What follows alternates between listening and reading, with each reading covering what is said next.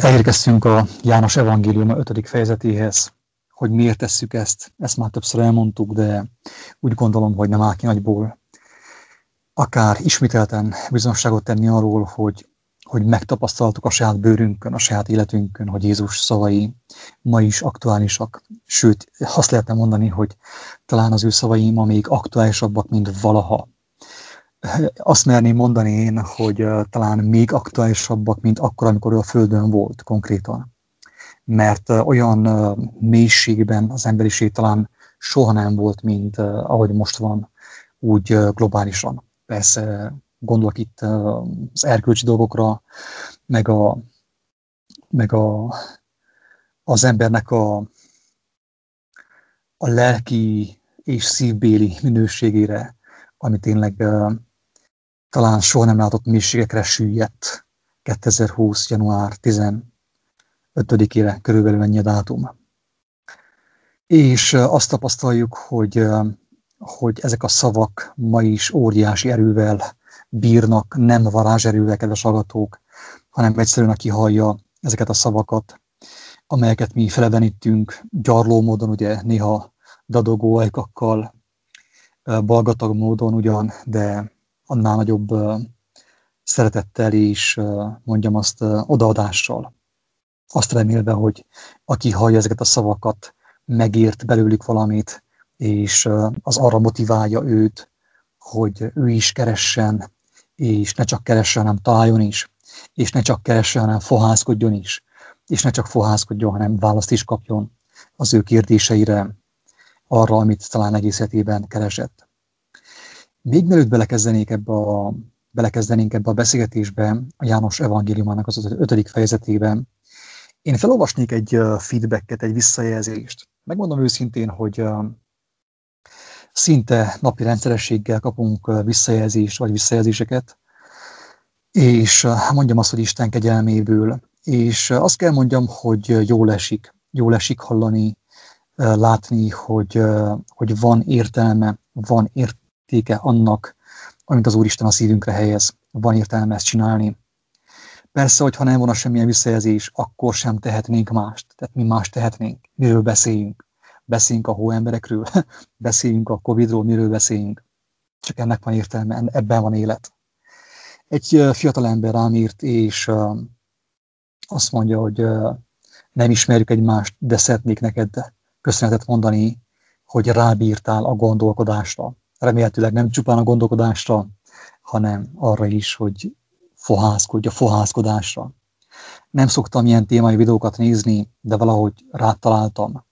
Nem értettem, hogy miről beszélsz, csak hallgattam. Nem értettem, hogy amikor azt mondod, hogy nincs vírus, az mit jelent. Aztán tegnap elkezdtem gondolkodni és kérni Jézust, hogy mutassa meg nekem az igazságot. És akkor átgondoltam, hogy mit is élt át Jézus a kereszten és hogy mindenkiért halt meg a kereszten. Azért is, aki őt kinevette, aki szitkokat mondott rá, aki megdobálta. És akkor elszégyelte magam, legszívesebben elbújtam volna Jézus elől. De Jézus elől nem lehet elbújni, mondja ez a kedves fiatalember.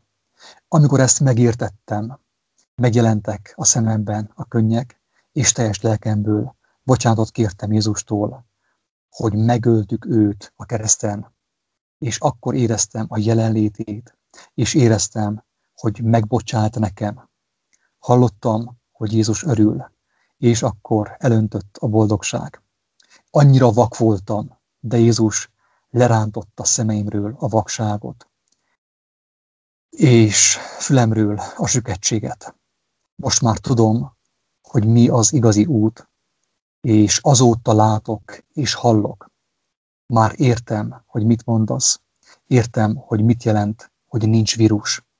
34 évig türelmesen várt rám, hogy visszataláljak hozzá. Most már nincs bennem gyűlölet, nem haragszom, csak boldogság.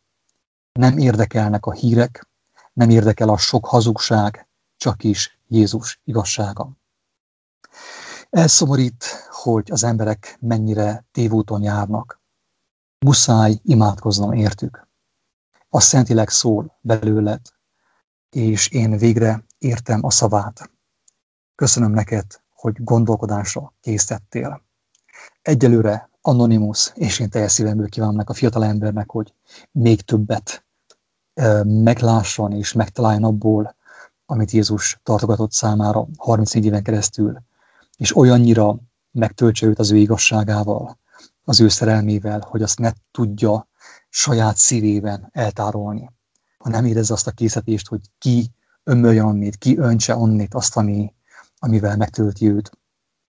Kedves agatók, több ilyen visszajelzést kapunk, és néha így el magamat, mert jól esik. Ott az előbb mondtam, hogy ha nem volna semmilyen visszajelzés, tehát senki nem volna, aki azt mondaná, hogy jó, amit csináltok, amivel foglalkoztok, akkor is, akkor is ezt kéne csináljam. Emlékeztek, hogy Jézus a szenvedés kertjében, ő konkrétan ezt meg kellett élje, hogy senki nem volt vele. János aludt, Jakab aludt, és Péter megkísértette, hogy lépjenek le onnét, hogy ne teljesüljön be az, ami, aminek be kellett teljesülnie. Mi még ugye gyengék vagyunk, erőtlenek vagyunk, és néha bizony jó, hogyha látjuk Istent cselekedni. Tudunk arról, hogy az általunk elmondott szavak hatására emberek megkívánták az ő jelenlétét, az ő igazságát, az ő kijelentését.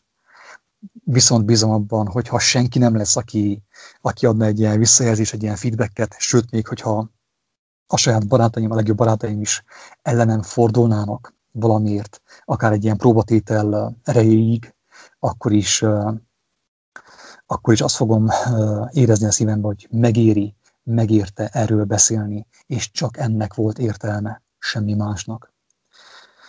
És akkor áttérünk a János evangéliuma ötödik fejezetére.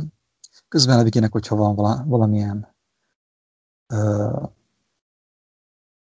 előszava, akkor azt is meghallgatjuk. Először annyit mondanék, hogyha elindíthatod ezt a videó megosztást, az az ne. Ennyi lenne. Jó van, oké. Okay. Tehát János Evangélium 5. fejezet Ezek után ünnepök vala a zsidóknak, és felméne Jézus Jeruzsálembe. Van pedig Jeruzsálemben a lyukkapunál egy tó, melyet héberül Betesdának neveznek. Öt tornáca van. Ezekben feküvék a betegek, vakok, sánták, aszkórosok, nagy sokasága várva a víznek megmozdulását, mert időnként angyal szálla a tóra, és felzavará a tóra, bocsánat, és felzavará a vizet, aki tehát először lépett bele a víz felzavarása után meggyógyult, akárminémű betegségben volt. Vala pedig ott egy ember, aki 38 esztendőt töltött betegségében. Ezt, amint látta Jézus, hogy ott fekszik, és megtudta, hogy már sok idő óta úgy van, mondanéki. Akarsz-é meggyógyulni?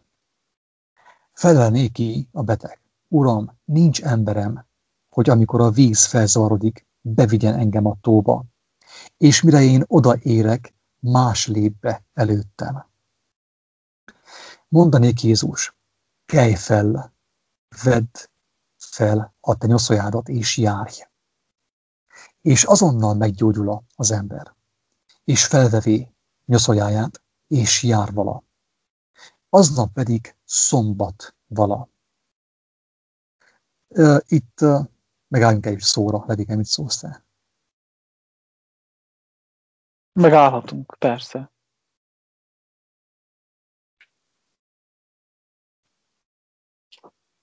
Neked mi jött? Én azon tűnődtem, hogy ez a, az angyal száda tóra és felzavarta a vizet, és akkor az első beteg, aki belépett a tóba, az meggyógyult, hogy ez egyfajta ilyen, nem, nem akarom ezt a határozattal mondani, és egyértelműen lehet, hogy tévedek, egyfajta babonaság is lehetett. Szerintem. Így, így láttam én most, így miközben olvastam ezt a dolgot. És így a hitnek az erejéről szól ez a babonaság, kedves hallgatók, mert tudjuk jól, hogy azért a világunkban sok minden van, amihez hit, hit kell. Tehát van sok babonaság, ami működik. Tegnap beszéltünk arról, hogy hogyha az ember valamiféle őrültségben hisz, akár a démonokban, még azok is valamilyen mértékben manifestálódnak az ő szemei előtt. Tehát nem mindegy, hogy az ember mire fordítja a tekintetét, az ő hiedelmét, mert igenis könnyen megtörténhet az, hogy amiben hisz, az valamilyen formában fizikai testet, fizikai formát ölt, ahogy megnyilvánul, manifestálódik.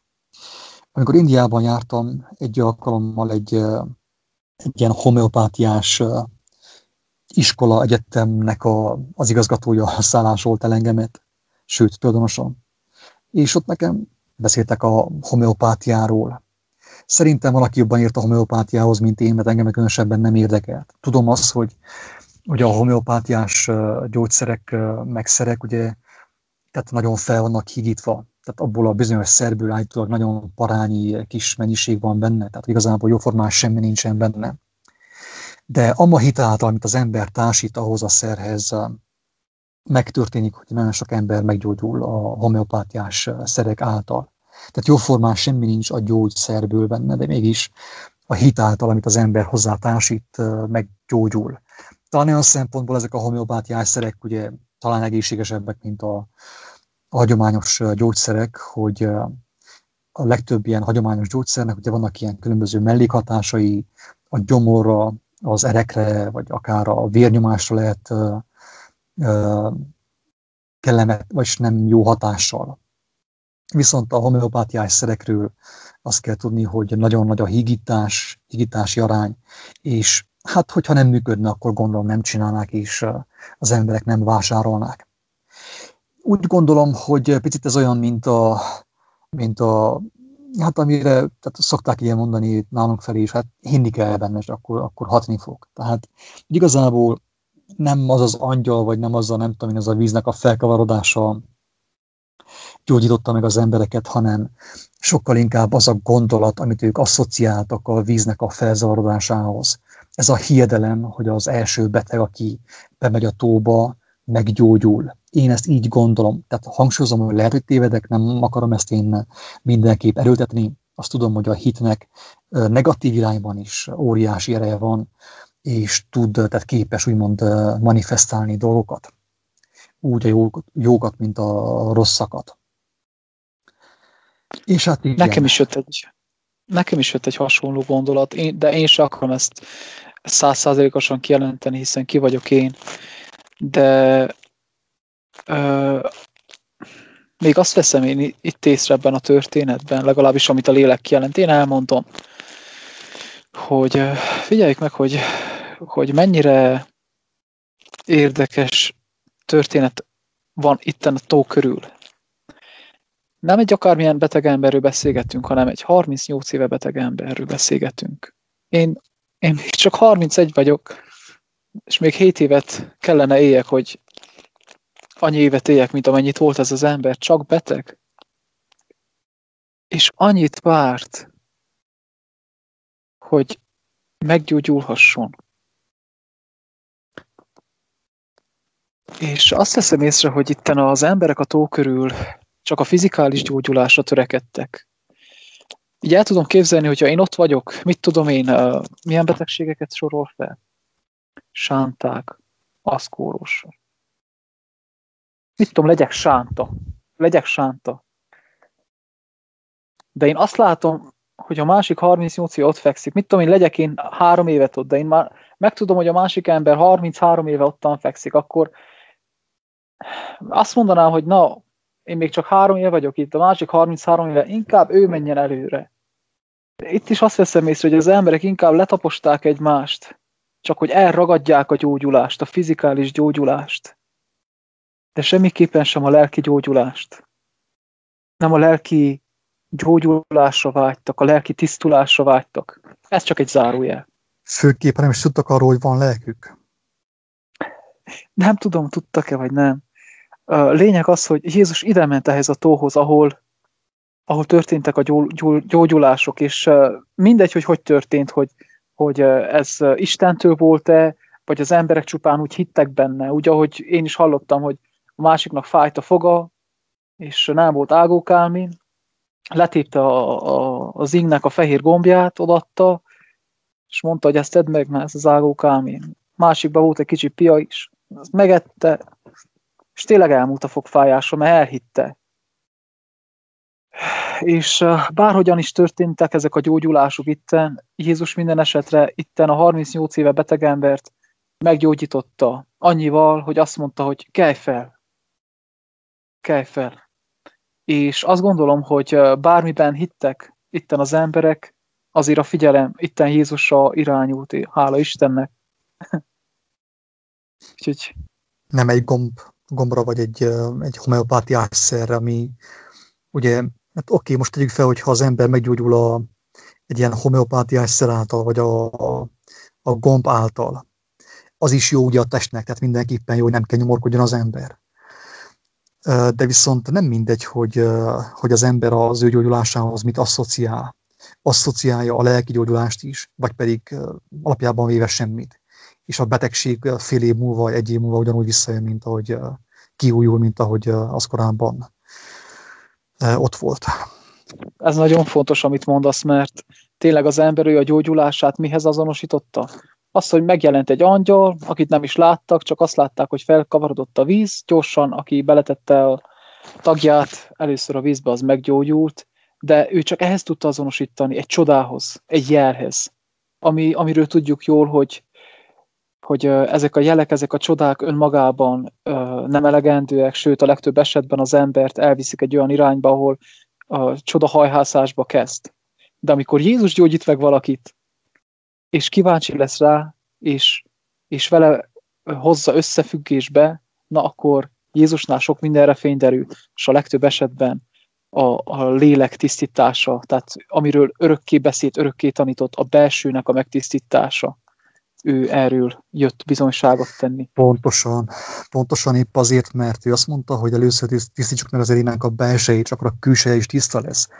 Tehát ezt, ezt nagyon, nagyon fontos hangsúlyozni, kedves barátaink, hogy, hogy Jézus ő azt akarta, hogy úgy gyógyuljunk meg gyökereinkben. Tehát maga a betegségnek a magva is úgymond ki legyen pusztítva belőlünk. Tehát ő tudta azt, hogy ha az edének a belseje megtisztul, hogyha lelkileg megtisztulunk, akkor fizikailag sem leszünk újból betegek. Mert, mert tulajdonképpen minden a belsőből származik hogyha mi igazán tiszták lennénk lelkileg, mint amilyen volt Jézus, akkor úgy igazából meg sem tudnánk halni. Mert a halál, tudjuk jól, hogy miből van, a hazugságból, a bűnökből van, a tisztátalanságból származik. És mégis az emberek mennyire ragaszkodnak a fizikai gyógyuláshoz, és sokan nem is tudják, hogy úgy igazából azért akarnak meggyógyulni testileg, hogy visszamehessenek oda, annak cselekvésében, ami okozta számukra a betegséget. Tehát a legtöbb ember nem tud arról, hogy amikor ő meg akar gyógyulni testileg, ő azért akar meggyógyulni, hogy ugyanazt csinálhassa továbbra is, ami számára a betegséget okozta. És nyilván egy idő után az embernek már nem lesz visszaút, csak a, ugye a temető. Levike nagyon fontos dolgot mondtál akkor, amikor uh, így uh, hát kihangsúlyozta az, hogy Jézus oda ment a tóhoz, ahol olyan emberek voltak, amilyenek voltak. Ugye itt felsorolja, hogy, hogy vakok, sánták, aszkorosok sokasága. Nem tudom, milyen az aszkor, de teljesen mindegy, lehet Covid is, teljesen mindegy. Nagyon fontos tanítás ez, kedves hallgatók, mert nagyon sokan mi pontosan megfordítjuk a dolgokat. Tehát a Krisztus oda ment, ahol a probléma volt a, az Antikrisztus mit csinál? Azt mondja, hogy hát ti gyertek ide hozzá. Tehát várom, hogy jöjjenek oda hozzám az emberek, ugye? Tehát Jézus azt mondta, hogy menjünk, mi menjünk, mi keressük meg őket. És azt mondta, keressük meg a gazdagokat, a, azok, akik, azokat, akik, akik teljes jólétben vannak, mindennel telve vannak, minden uh, uh, gazdagsággal telve vannak, pénzzel és jóléttel, meg kényelemmel nem. Oda ment Jézus a betegekhez, a vakokhoz, a sántákhoz, a megtört szívűekhez. akiket tulajdonképpen ugye már megtört a világ, ugye, mert a világ az maga a bűn, úgy minden este, ahogy ismerjük az elbukott világot, ami hatással van ránk, az, ami tulajdonképpen megbetegít bennünket. Ezek az emberek feltétlenül, hogyha nem is az egész, de nagyon sokan közülük már nem hittek annyira a világban. Talán némelyek felfogták azt, hogy ők azért jutottak oda, ahol, ahol vannak, mert a világot követték. Azért betegedtek le úgy lelkileg, mint szellemileg, mint uh, fizikailag, ugye, testileg, mert a világot követték. És az ilyen embereket könnyű úgymond idézőjelben mondom megtéríteni, vagy Istenhez fordítani, ugye. Mert ők már nem hisznek a világban, hisz a világ okozta a betegséget számukra. Tehát fontos kihangsúlyozni azt, hogy a Krisztus oda ment, oda ment, ahol, ahol szükség volt rá. A, nem az egészséges embernek van szüksége a, a doktorra, hanem a betegnek. Tehát a doktor ugye oda ment, ahol a beteg emberek voltak. Nem a, a jólétben élők társaságát kereste, akik, akik még hisznek a világban, hanem a megtörteket, a megtört szívűeket kereste, mert tudta, hogy ők fogékonyabbak arra, az, arra a, a világra, arra az országra, arra az igazságra, amelyet ő elhozott, magá, magával hozott a, a földre. Tehát nagyon fontos, hogy ő kereste meg azokat, akik befogadták, tehát ő ment oda Péterhez, ő ment oda Mátihoz, nem Máté ment oda hozzá, mit tudom én,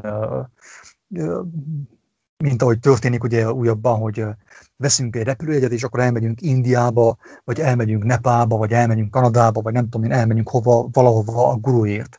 A gurút lássuk, nem. A guru ment el.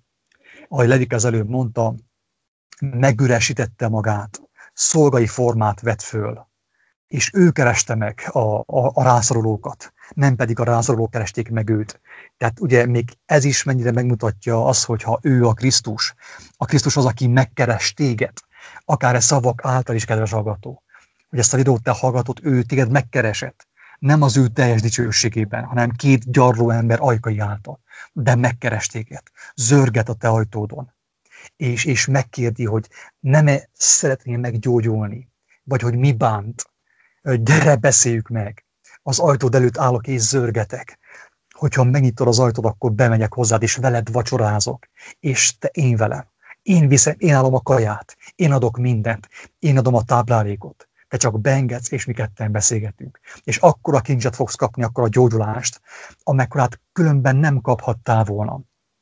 És amit, amit a világ összes pénzével nem vásárolhatnál meg. Mert én hozom mind, hozok mindent az egyben nem csupán a külső gyógyulást, mint a tó által, vagy valamilyen gyógyszer által, orv, osság által, homeopátia által, vagy nem tudom én mi által, hanem hozom a legfontosabb gyógyulást, a belső gyógyulást, ami örök életre szól. Kiírtom a betegségnek az írmagját belőlet. Ezt hozom számodra. Imé, az ajtót előtt állok, és zörgetek. Nem fogom rátörni az ajtót. Nem fogom rátörni az ajtót. De ha te beengedsz, akkor megkapod azt az ajándékot, ami ingyen van. De nem azért van ingyen, mert értéktelen ócska, hanem azért, mert megfizethetetlen. A legdrágább vérrel fizettek azért. Kedves barátom, a leges legdrágább vérrel fizettek azért. És ő keres Itt meg téged. És ő hívogatott téged mostanig is. Pontosan, mai napig is ő keres meg minket, kiváltképpen a megtört szíveket, akik már sírnak, és ezért is nevezi boldogoknak Jézus, akik sírnak, mert közel van a megtört szívűekhez Jézus. És itt a történetben is a lélek számomra kijelent egy, egy csodálatos, csodálatos dolgot. Én nem azt mondom, hogy ez pont így történhetett, el tudom képzelni, de mivel jön, elmondom. Figyeljük meg azt, hogy én azt gondolom, hogy szerintem Jézus az az emberhez ment oda, aki a leg, leghosszabb ideig már ottam, ott volt a tó körül. És ő gyógyította meg. Nem az összest. El tudom képzelni, hogy az az ember 38 év betegség, szenvedés után, miután megkapta Jézustól a gyógyulást, követte őt. Ment és hallgatta, hogy mit mond. És el tudom képzelni, hogy az az ember visszament a többiekhez, és bizonyságot tett. És el tudom képzelni azt is, hogy a, az összes többi beteg oda megy Jézushoz, és több helyen leírja, hogy ö, rengeteg beteget gyógyított meg ő. És azt is el tudom képzelni, hogy az emberek a toat ott hagyták, és már nem vártak többet az, az angyalra, aki fel, felbolygatja a vizet, hanem mindannyian oda mentek. Én el tudom képzelni ezt a, ezt a csodálatos folyamatot, hogy így történt. Hogy ez a 38 éves ember merjen bizonyságot tenni Jézusról. Hogy azok a többi betegek ö, merjenek hinni Jézusban, és oda menni hozzá hogy majd őket is meggyógyítsa, és majd ők is kövessék, hallgassák őt, és majd ők is menjenek tovább, és majd ők is bizonyságot tegyenek. Ezeket mind el tudom képzelni.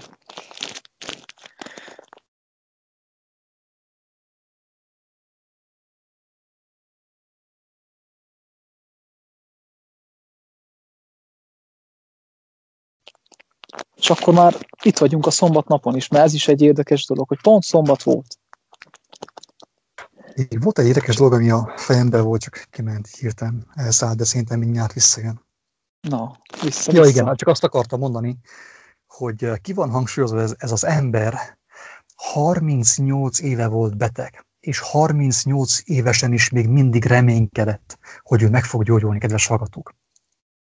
Megkérlek szépen, hogy valamit fogjatok meg, jó kapaszkodjatok, mert hatalmas kijelentés jön most a ez az ember 38 év után is még bízott abban, hogy testileg meg fog gyógyulni. Az a test fog meggyógyulni, ami lehet, hogy 39 évesen el lesz véve tőle.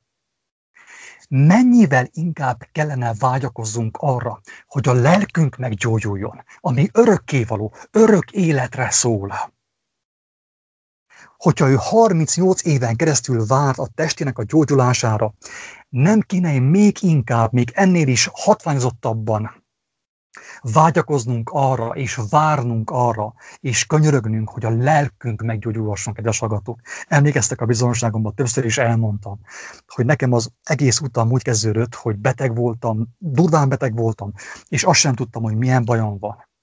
És valahogy az Úristen, nem tudom én, hogy, hogy nem, igazságkereső voltam, de nem az én érdemem ez. A, valahogy a szívemre helyezte azt, hogy, hogy nincs, amit keressek a doktoroknál. És még arra sem voltam kíváncsi, hogy milyen bajom van, hanem egyszerűen éreztem, hogy ez, az, ez a betegség, ez a, az Úristen és az én dolgom. Ezt mi ketten kell intézzük. Hiába mondták, hogy minek a sürgőségére nem mentek. És akkor hoztam egy olyan döntést, hogyha meghalok is, hogyha belehalok is, meg akarok gyógyulni, mert éreztem, hogy az én lelkem beteg az én lelkem beteg. És itt kezdődött az útam, úgymond, úgy, úgy mondjam azt, Isten igazából. Az evangélium megismerésének az útja, kedves agatók. A Krisztussal való ismerkedésnek az útja.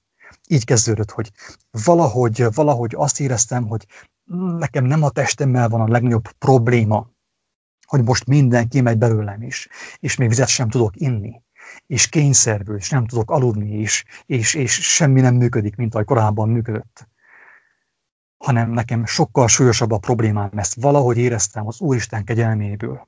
Talán te is érzed, még ha nem is akarsz ezzel szembesülni, hogy neked az igazi problémát nem a derekaddal van, nem a fejeddel van, nem a szíveddel van, és a szíveddel van, de nem abban az értelemben, mint ahogy ezt az orvostudomány mondja, hanem sokkal inkább abban az értelemben, mint ahogy az Úristen azt mondja számunkra.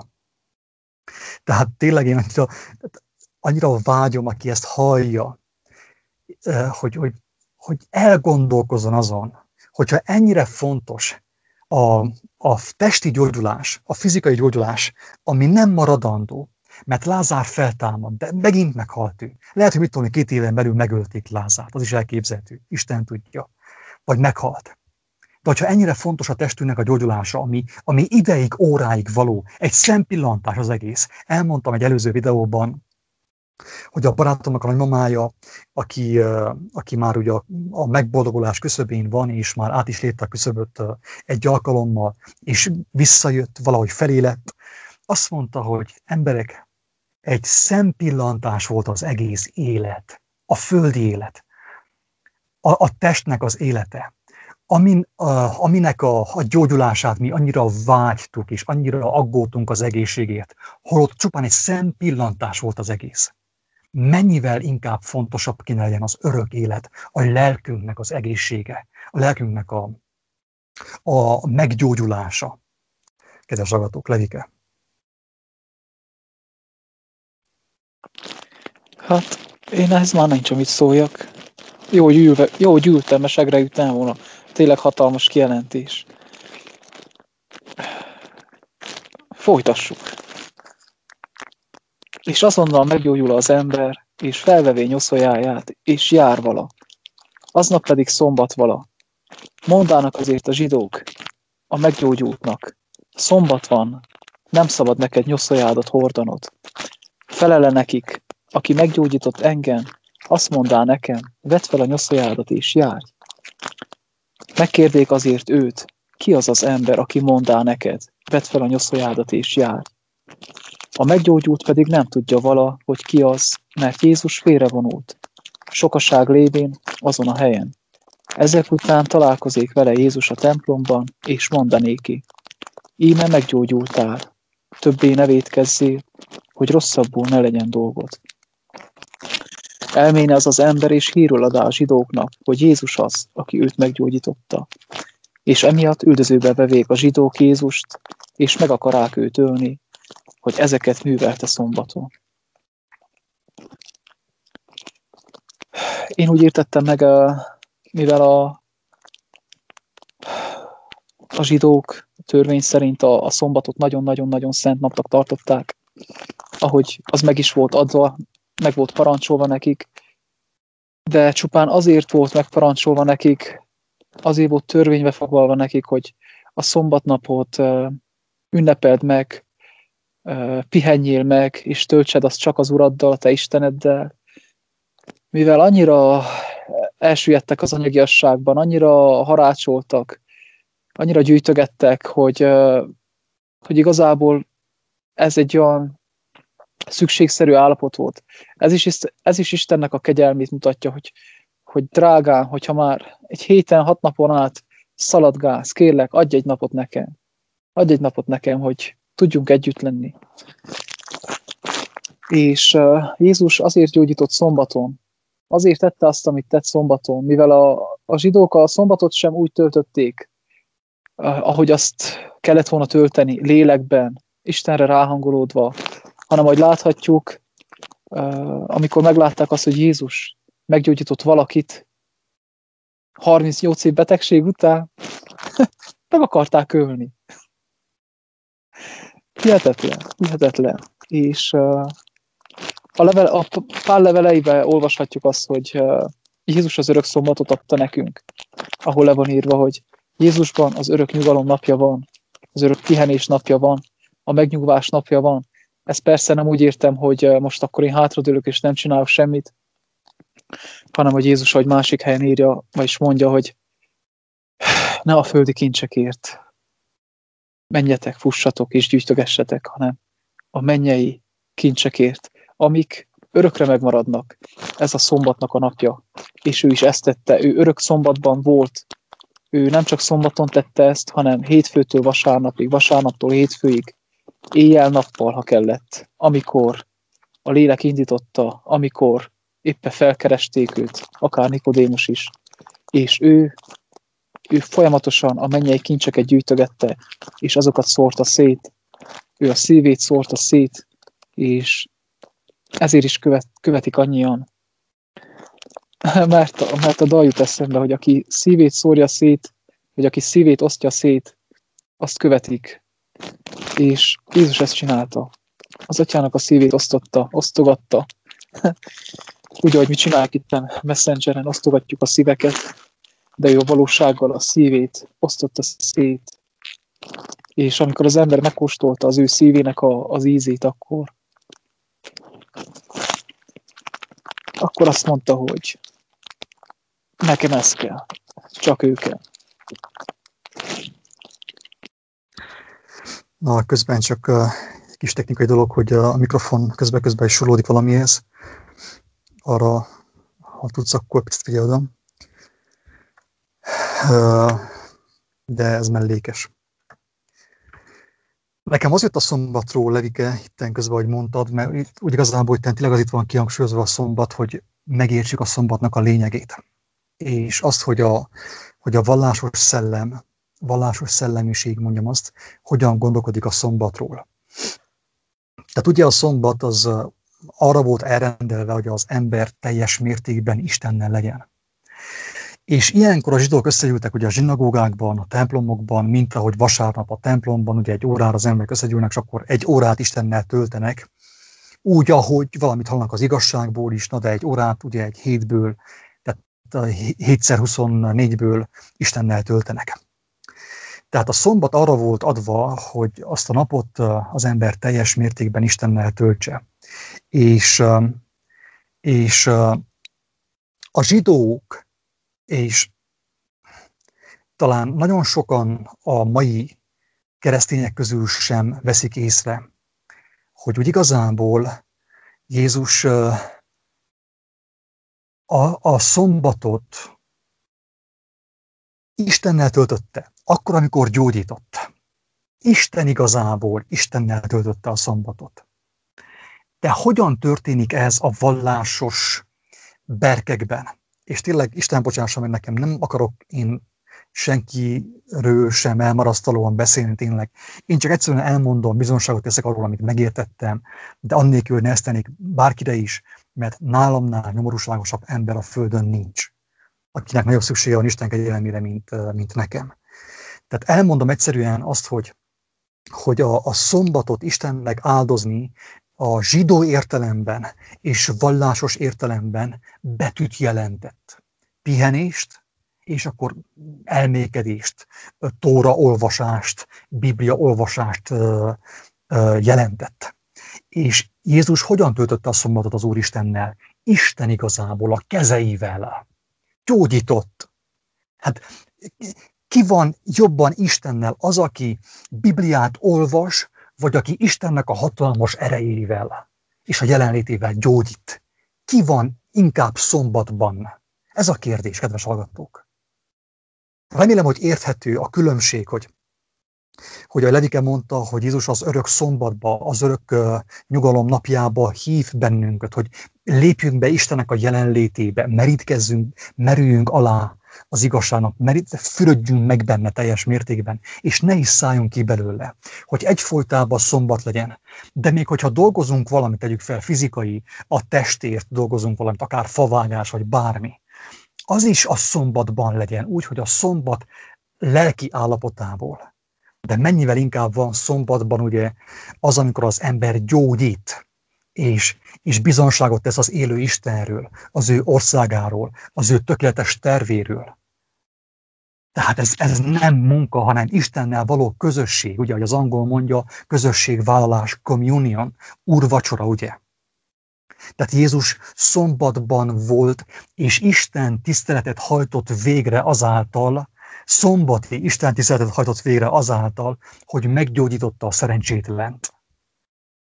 Mert van-e annál nagyobb Isten tisztelet, kedves hallgatók, mint, mint az igazság által, az igazság szava által, a, a kegyelmesség, az irgalmasság gyakorlása által meggyógyítani valakit, kihúzni a pácból valakit. Mindazáltal nem kárhoztatunk senkit sem, aki még így hiszi, és így éli, hogy a szombatnapot meg kell tartani. Ezzel semmi baj nincsen. Azzal sincsen baj, hogyha valaki az ételek között válogat, hogy valaki azt gondolja, hogy azt megeheti, azt meg nem eheti meg. Ezzel sincsen baj, nem kárhoztatunk senkit.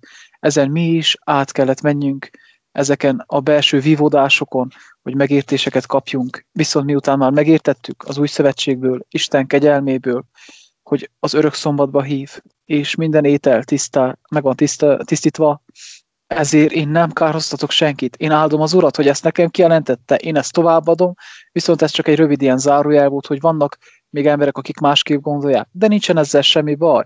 Nincs ezzel semmi baj. Én kívánom, hogy aki a szombatot is megtartja, az tényleg örömmel tartsa meg, legyen örömet benne, legyen lelki békéje, dicsőítse meg az Urat, a szombat napon is.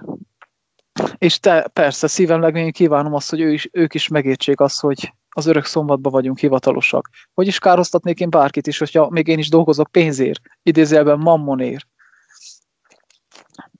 Úgyhogy még én sem élem azt, ahogy, amit Jézus élt, ha bár teljes szívemből kívánom, de engemet is lehetne sok mindenért kárhoztatni, de Jézus nem kárhoztat, hiszen nem azért jött, hogy kárhoztasson, hanem azért, hogy megmentsen, megtartson, összegyűjtsön.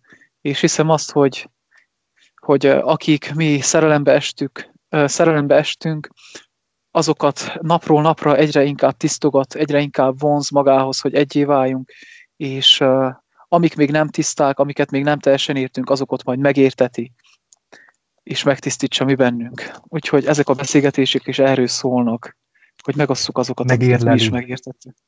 Pontosan. Megérteti és megérleli mi bennünk. Azt is mondta ennek a, az embernek, akit meggyógyított, hogy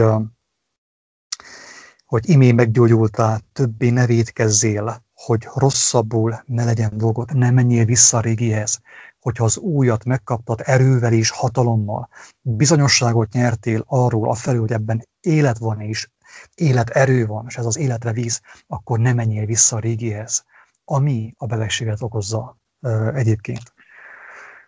Azt gondolom, hogy ez a tanítás, az, amit most itt mondott Jézus, ez is teljesen új kijelentés, Hála Istennek. Van az a példázat, van az a tanítás, amikor Jézus példabeszédekben úgy tanít, és jelzem itt már tanít példabeszédekben.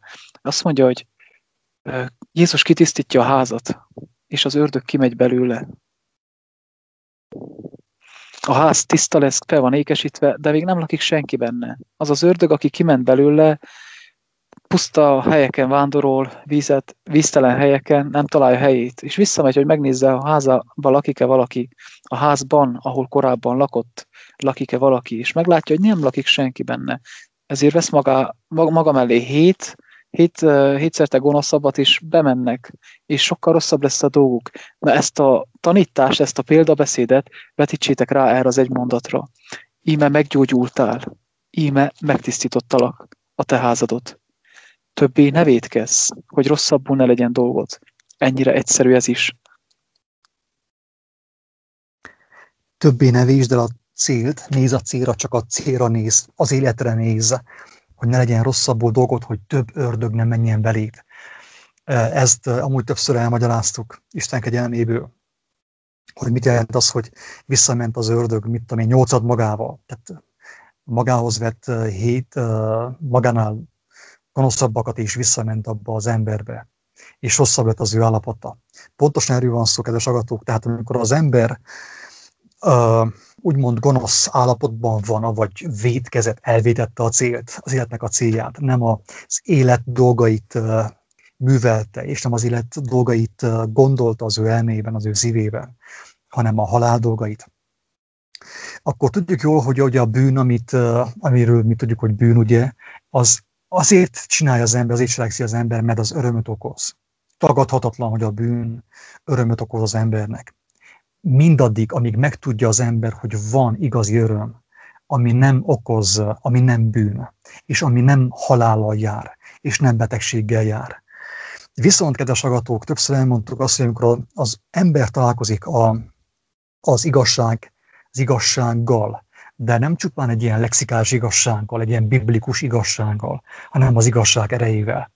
Mint ahogy az ember találkozott az igazság erejével, mint ahogy találkoztunk a bűnök bocsánatával, ahol a felszabadító érzéssel, akkor az akkora örömöt ad számunkra, és az igazságnak a megismerése és felismerése, akkora örömöt ad számunkra, amekkorával korábban nem találkoztunk. Na most, hogyha mi valamiért mégis elfordulnánk ettől az örömtől, a mennyei örömtől, az igazság általi örömtől, és visszamegyünk a régi örömökbe, akkor a régi örömből, a bűnös örömből, a bűn öröméből még több kell. Nyolcszor annyi kell, hétszor annyi kell ahhoz, hogy érezzünk valami örömöt. És még az sem éri fel azt az örömöt, ami a mennyből való, kedves agató. Ezt jelenti ez a példázat körülbelül. Remélem, hogy érthető mindenki Pontosan. számára nagyon-nagyon tisztán érthető számomra. Még annyit hozzátennék, hogy akkor, ha valaki kérdezi, hogy hogyan lehet betölteni a házat, hogy ne legyen az, hogy üresen, talál, üresen találtatik. És ezt én mondom, Jézus nem is mondta. Amúgy nekem sem mondta. Itt nincs leírva. És én mondom, de nem parancsként, nem törvényként, hanem ez kell legyen a természetes folyamata, hogy kövess engemet. Ismerd meg az én beszédeimet, az én tanításaimat. Azáltal én és az atyám elmenjünk és te nálad lakozunk, és ott már nem lesz több hely. Kaptál egy kicsi bizonyságot, gyógyulást, azt elmeséled örömkönnyekkel, dadogóajkakkal, ahogy mi is tettük, és azt mondja Jézus, még kapsz. Azt is megosztod örömkönnyekkel, dadogóajkakkal, azt mondja Jézus, még kapsz. És a ház teli lesz, és nem lesz többet helye a régieknek. Ezt én is így tapasztalom az életemben. Ez egy folyamat, évek óta tart, és még évekig fog tartani, amíg itt a Földön élek, de ez ennek a folyamata. Csak Jézus akkor, akkor a szabadságot ad, annyira szeret, hogy nem mondja ezt, hanem azt akarja, hogy te benned szülessen meg. Arra vágyik jobban mondva, hogy te benned szülessen meg, hogy te ismert fel magadtól, hogy igen, te rád van szükségem, én veled szeretnék töltekezni minden napon, hogy ne legyen többet hely a régieknek. És többet nem lesz hely a régieknek. Ennyi az egész. Ennyi az egész. Figyeljetek meg azt, hogy a 14. bekezdésben van az, hogy azt mondja Jézus, hogy menj el és többé ne védkezzél, hogy rosszabbul ne legyen dolgot. És ő mit csinált? Ő, ő már rögtön a következő bekezdésben, ugye a következő bekezdés bizonságot tesz arról, amit, Jézus, amit Levike elmondott. És pedig arról, hogy, hogy ő már kezdte cselekedni a jót. Ő elment és hírül adta a zsidóknak, hogy mi történt vele. Hogy Jézus az, aki őt meggyógyította. Mi is hírül adjuk neked, hogy Jézus az, aki minket meggyógyított, és folyamatosan gyógyít. Mert még most sem vagyunk tökéletesek, és mi most is megmossa a lábainkat, hogyha bekoszódik a lábunk valami által. Tehát ő ugye már kezdte betölteni, kezdte betölteni a, a házat, hogy ne menjen az ő házába vissza a régi dolog, a bűnök, a hazugságok, a babonaság, meg a vallás, és így tovább. És hogyan töltötte be a házat? Úgy, hogy elment és hírül adta, az örömhírt elmondta. De amikor az ember elmegy, hogy hírül adja az embertársainak, megkeresi a nyomorúságos embertársait, hogy hírül adja, hogy mit tett érte az Úristen, hogy mit kínál fel számára az Úristen, akkor az Istennek az maga, az ereje van vele. Érthető? Tehát én magammal viszem, hogy egészen pontosan Istennel járok, ő velem van, és miközben híradom, ő ott van mellettem, és tanít engemet, úgymond súg nekem. Nagy valaki ezt babonásan értse, de tényleg igaz, amit Jézus mondott, hogy ne aggódjunk, ne gondoskodjunk, hogy mit fogunk majd mondani a bíróságon, meg imittamot, mert nekünk megadatik abban az órában, hogy mit mondjuk, és úgysem mi fogunk szólni. Sőt, amikor hírül adjuk a hírt, az örömhírt az embertársainknak, akkor sem mi kéne szóljunk, hanem, hanem az Úristennek a lelke kéne szóljon általunk. És azáltal telik be a mi házunk, valahányszor hírül adjuk a zsidóknak, a, a székelyeknek, a magyaroknak, a románoknak és mindenkinek, hogy mit tett velünk a kegyelmes Isten, annyiszor velünk van ő. És ő adja a szavakat, ő adja a lelkületet, ő adja a szeretetet, ő adja a bölcsességet, ő adja a bátorságot, és mindent ő ad. És ezáltal telik meg a házunk, mert ilyen a, ilyenkor mindig bizonságot szerzünk afelől, tényleg él, itt van velünk, nem látjuk így a fizikai szemeinkkel, de mégis valóságosabb, mint bármi, amit fizikai szemekkel látunk. És így telik meg a házunk. Csordultig ugye a, a szívünk, míg végül nem marad benne más, csak az ő jelenléte a Krisztusnak a jelenléte. És akkor szépen mehetünk lefeküdni, megboldogulni. És azt gondolom, hogy itten sok, sokan nem is értettük igazából. Én is most értem meg, így lélek által, hogy azért ez az ember nem, nem kicsi dolgot tett. Hiszen miután én találkoztam Jézussal, az ő szerelmével, az ő kegyelmével, én tadogó alkakkal mertem még anyumnak is elmondani, nem, akármi, nem, nem akármilyen nagy vallási vezetőknek, hanem még anyumnak is alig mertem elmondani. Meg közeli ismerősöknek, barátoknak. És az az ember annak, azoknak tett bizonyságot, akikről lehet olvasni, hogy az emberek féltek tőlük. Nehogy kizárják őket a zsinagógákból. Nikodémus éjszaka lepel alatt ment, nehogy megtudják. A, a vak ember miután meggyógyult Jézus által, és kérdezték a szüleit, a szüleik már nem ismertek válaszolni másodjára sem, hanem azt mondták, hogy kérdezzétek őket. Leírja, hogy azért, mert féltek tőlük. És ez az ember felállt, odament, és elmondta.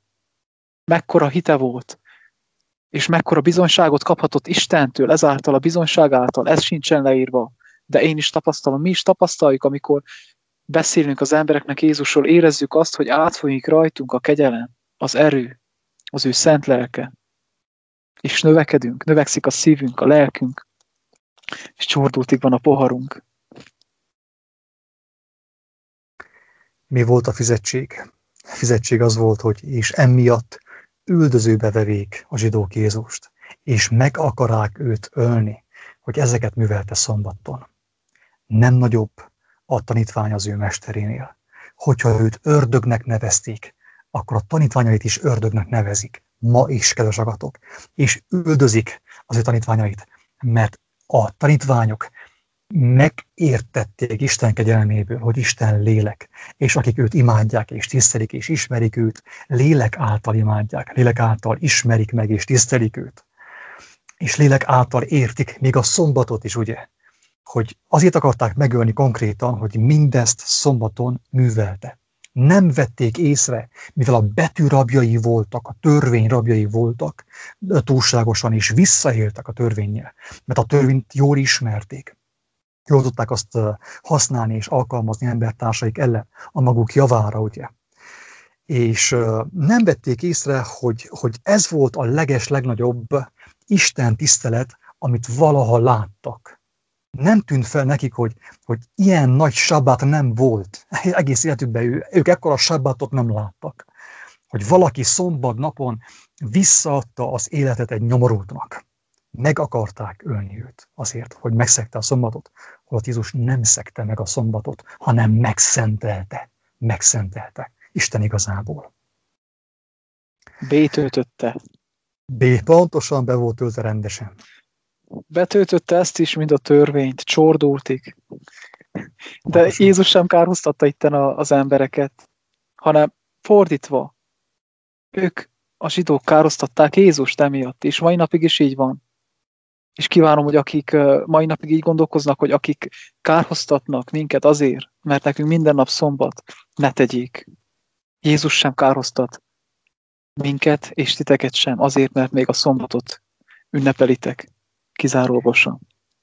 És ugye pontosan, pontosan nagyon fontos ez, hogy ő sem károsztatta, és mi sem szabad senki sem károsztassunk. Elmondjuk, bizonságot teszünk arról, amit mi kaptunk, amit mi tudunk Istentől, és mindenki azt kezd azzal, amit akar. Remélhetőleg valaki megérti és megkívánja azt, amit mi megértettünk, és uh, ami számunkra is éppen úgy elérhető, mint a mi számunkra.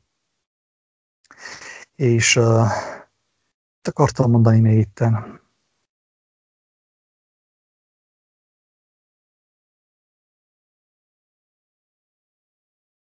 Igen, igen, azt, hogy kedves agatók, hogy ugye van ez a, amit tapasztalunk és hangsúlyozom, hangsúlyozom az ellenségeinkért, hogyha vannak a hallgatók között ellenségek is. Értük, hangsúlyozom, hogy mi is tettük ezt, mi is cselekedtük ezt. Kárhoztattunk embertársainkat, mi is kárhoztattuk az embertársainkat, mi is vádoltunk, mi is törvénykeztünk, és mi is ítélkeztünk. De viszont nagyon fontos felhívni figyelmet arra, hogy igen, Jézusnak volt egy-két szava néha a farizeusokhoz, de ő nem kereste őket. Nem kereste, hogy hol vagytok, hamis proféták, hol vagytok. Nem ment be a zsinagógába, hogy egyszer ugye, amikor felment, egyszer bizonságot tett a templom ellen, ugye a templomnak az akkori formája és az akkori uh, uh, szerepe ellen úgymond, és kész. Ő nem kereste a farizeusokat. Mindig őt keresték meg a farizeusok, és ők vádolták őt ő nem vádolt. Tehát ő senki nem vádolt, senkit nem vádolt. Volt, amit uh, cselekedjen ő. Bőségesen volt neki munkája. Nem volt neki ideje vádolni sem a farizeusokat, sem a hamis profitákat, sem a hamis tanítókat. Amikor azt mondták, hogy valaki a te nevedben nem tudom én mit csinál keresztel, nem baj. Ha nincsen ellenem, akkor vele van. Hagyja jó, csinálj nyugodtan.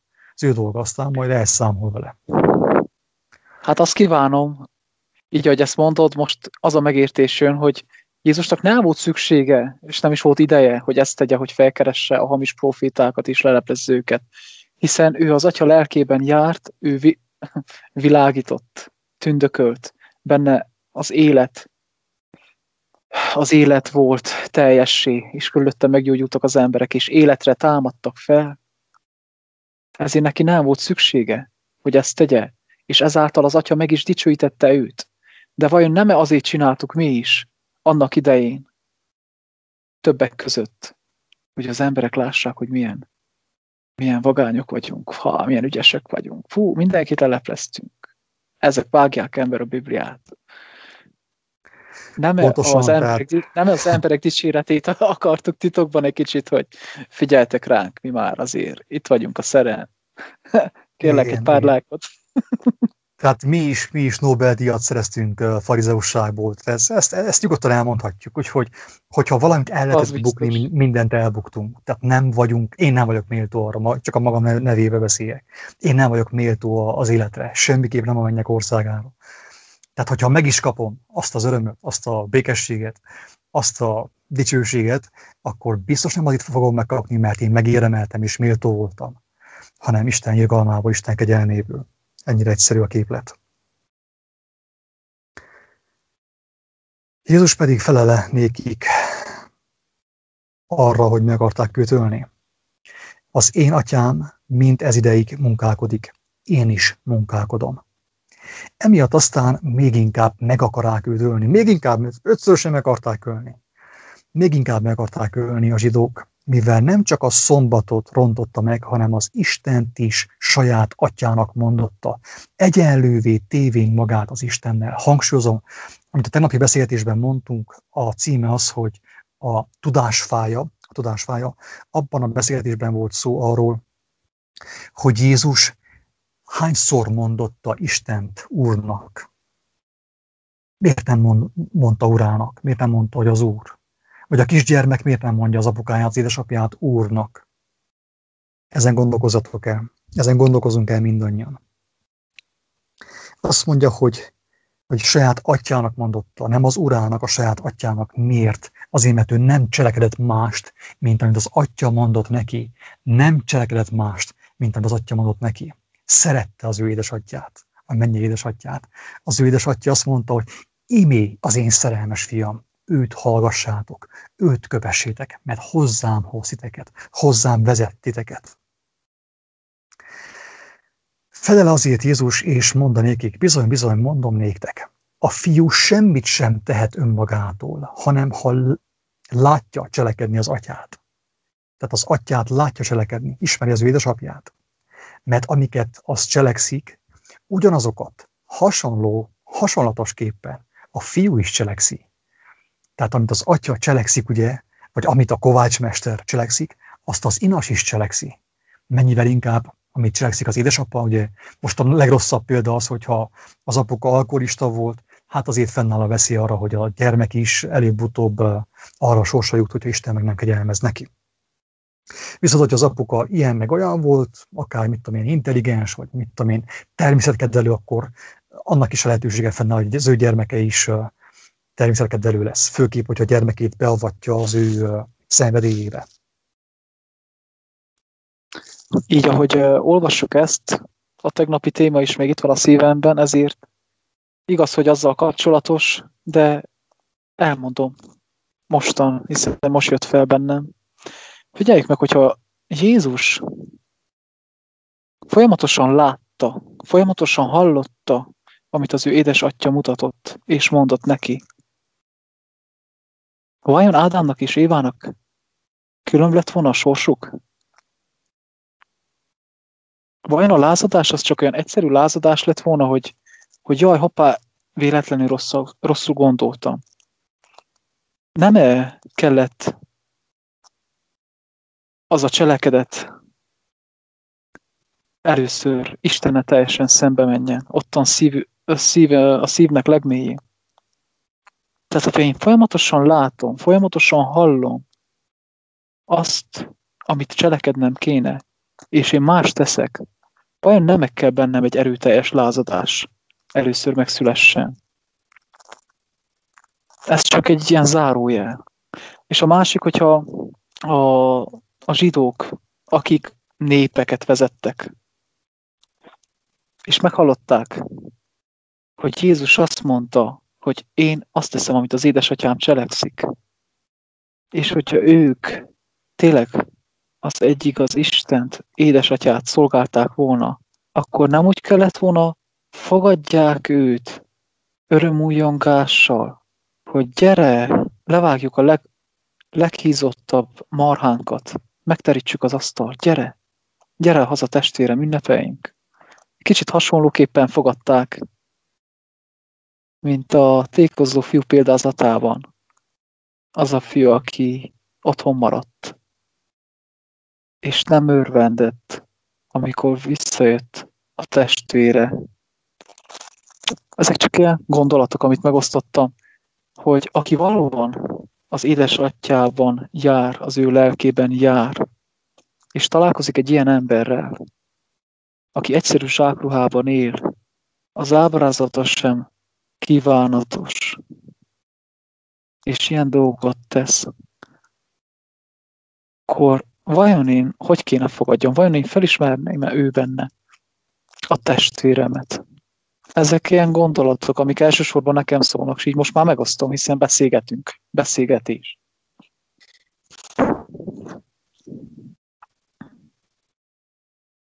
És, és erre hív el minket is.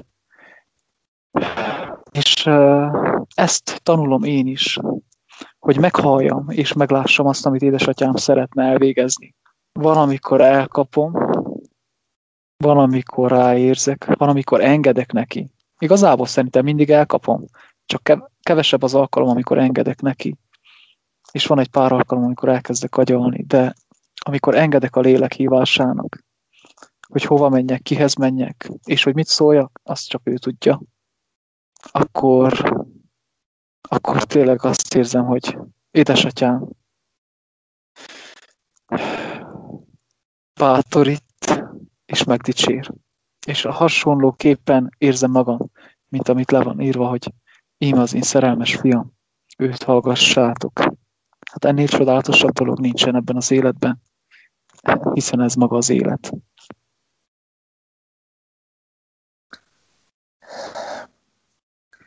Jézus egyértelműen kijelenti a 19. bekezdésben, hogy amit cselekszik, azt nem magától cselekszi, és nem a maga dicsőségére cselekszi, nem azt mondta, ő nem azt tanítja nekünk, hogy megtanultam szeretni önmagamat, hanem azt mondja, hogy tehát a fiú semmit sem tehet önmagától, nem önmagából szól, hanem ő megüresítette önmagát, hogy az atyának a, a lelke, az ő jelenlét legyen benne teljes mértékben. És figyelj meg, hogy mit mond utána a 20. bekezdésben. Azt mondja, hogy mert az atya szereti a fiút, és mindent megmutat neki, amiket ő maga cselekszik. És ezeknél nagyobb dolgokat is mutat majd néki, hogy ti csodálkozzatok, mondja Jézus. Ez mit jelent rád nézve, aki ezt hallgatod, kedves hallgató? Azt jelenti ez rád nézve, hogy amit olvastuk az első fejezetben, hogy aki megismeri őt, az atya gyermekévé számláltatik te is Isten gyermekévé válsz. De akkor mit jelent, hogyha a fiúnak, az első szülött fiának, Jézusnak mindent megmutatott? Rád nézve ez mit jelent? Ugyanazt, ami ránézve. Hogy neked is mindent megmutat. Hogy azt cseleked te is, ami tökéletes. Ami tökéletes. Ő mutatja minden lépésben, hogy mi a soron következő, mi a teendő számodra, azt cseleked, amit ő mutat és mindenki csodálkozni fog, ugye, mint a Jézus mondja, és sokan, de sokan megkívánják a Covid helyett, és a, a, a világi hírek helyett a, a mennyei híreket, kedves agatók, és azáltal életet nyernek, nem akármilyen életet, hanem örök életet. Mert amint az atya feltámasztja a halottakat, és megeleveníti, úgy a fiú is akiket akar, megelevenít. Ugyanazt csinál Jézus, amit a mindenható Isten miért. Ugyanazért, az előbb mondtam. Megüresítette magát, hogy Istennek az igazság az ő lelkkel lakozzék benne. Tudta, hogy azt kell mondani, hogy Lázár jöjj ki, mert az már fent eldégeszedett, amint a mennyben, úgy a földön is. Tehát az atya már kimondta előtte, az atya már tudta, hogy Lázár fel fog támadni. Jézus kijelentette, mert Jézus nem önmagától szólt, nem az önmaga szerelméből, hanem az atya szerelméből szólt Jézus. És hogyha Jézus a halottakat feltámasztotta, megelevenítette, hát akkor az ő testvérei is, az ő barátai, akik szintén gyermekké lettek általa, az ő példája által ők is megtehetnék azt, sőt azt mondta az apostoloknak, hogy menjetek is, tanítsatok, gyógyítsatok, halottakat támasztatok fel. Így küldte ki a ő barátait. Mert az atya nem ítél senkit, hanem az ítéletet egészen a fiúnak adta. Hát persze neki adta. Hát a fiú megüresítette magát. Hát engedte, hogy az atya lakozzon benne teljes mértékben, és ne a földi gondolkodás, a földhöz ragadt gondolkodás, a hatalmaskodás, a császári hatalom, a piramis hatalom, a versengés, az uralkodás, a, a harciasság, a hazudozás, a parázaság, stb. stb. Tehát miért adta az atya az ítéletet egész teljes mértékben a fiúnak? Azért, mert a fiú csak az atyában volt, és ő lentről semmit nem vett magához a fiú, csak fentről. A fentieket cselekedte lent, hogy aki ránéz, fölfele mehessen azáltal. Hogy mindenki úgy tisztelje a fiút, miként tisztelik az atyát. Aki nem tiszteli a fiút, nem tiszteli az atyát, aki elküldte őt. Egy kicsit én a, még az előzőhöz szólnék valamit, mert azt hiszem ottan a szívem csordultig lett kegyelemmel. Figyelj meg, hogy az atya nem ítél senkit se. Tehát kész, őt ki lehet venni, ő nem fog elítélni senkit se. És figyeljétek meg, hogy a fiú hogy ítélt. Hagyta, hogy magát, meg, hagyta, hogy megöljék őt. Ha valaki tette volna, elítélhetett volna valakit, bárkit, mindenkit. Ő megöl, hagyta, hogy megöljék őt. És imádkozott azokért, akik megölték őt. Tehát itt értem meg megint sokat gyára, hogy ő nem ítél. Az ítéletet én vonom magamra. Azáltal, hogy nem fogadom el az ő kegyelmét. Nem hiszek, az, nem hiszek ő benne, az életben, a szeretetben, a megbocsátásban, abban, hogy ő képes engemet újjászülni, föltámasztani, megtisztítani, és elvezetni engemet az örök életbe. Mert ő nem ítél senkit. Ő azért jött, hogy megtartsa a világot, hogy üdvözítse a világot. Ki fog akkor kizárulni? Ki fog akkor kint maradni? Nem az, aki mindezeket visszautasítja. Pontosan. Aki, vissza, aki visszautasítja az életet, a kegyelmet, a szeretetet, az örök életet, azokat a dolgot, amiket ki se lehet mondani szavakkal. Nem az, nem az. Hiszen Noé idejében is az ajtó nyitva volt, a bárka nyitva volt, a bárka ajtaja nyitva volt. Na, mondjam ki. És nem volt oda állítva Noé, hogy te ezt beengedheted, te ezt nem engedheted be, ennek a bőre ilyen, annak a bőre olyan, ez ilyen magas. Nem. Nyitva volt, és mindenki bemehetett rajta. Nem Noé nevette ki az embereket, hanem az emberek nevették ki Noé, kedves hallgatók. Igen, tehát igen, igen, igen. Mindenki jöhet. Az emberek hozták nem saját magukra az ítéletet. Nem az nem ítélet. Így van, nem számít, hogy hogy éltél eddig, nem számít, hogy mennyi mocsok van a tarsolyodban, a szívedben. Az ajtó most is nyitva áll. Az ajtó még mindig nyitva áll számodra, aki hallgont. Gyere bé, gyere bé, gyere bé, és tedd le a terheidet. Gyere bé, mosakodjál meg. És öltsd magadra Krisztust, a fehér ruhát. És és ízleld meg az ő szeretetét. Én nem tudok máshol, én csak ennyire tudok beszélgetni.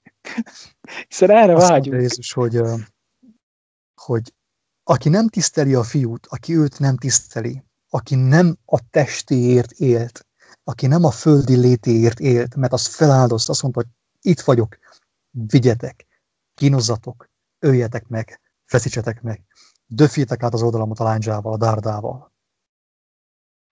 Tehát így mutatta meg Istent, hogyha valaki őt nem tiszteli, hogyan tisztelhetné Istent? Ha valaki őt nem tiszteli, ezt az Istent, azt a szerelmes Istent, aki nem ítélt, hanem meg akart mindenkit menteni, az ember miféle Isten tisztel? Nem egy általa kitalált Istent, nem egy általa a fejében összerakott Isten különböző vallásokból, elméletekből, teóriákból, filozófiákból összerakott Isten tisztel. Az ilyen ember.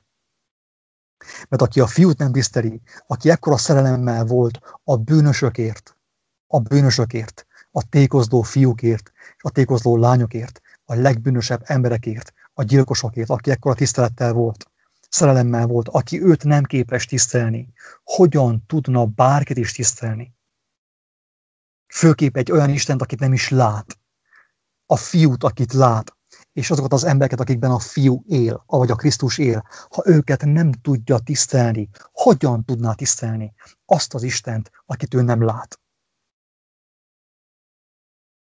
Bizony-bizony mondom néktek, hogy aki az én beszédemet hallja, és hisz annak, aki engemet elbocsátott, örök élete van, és nem megy a kárhozatra.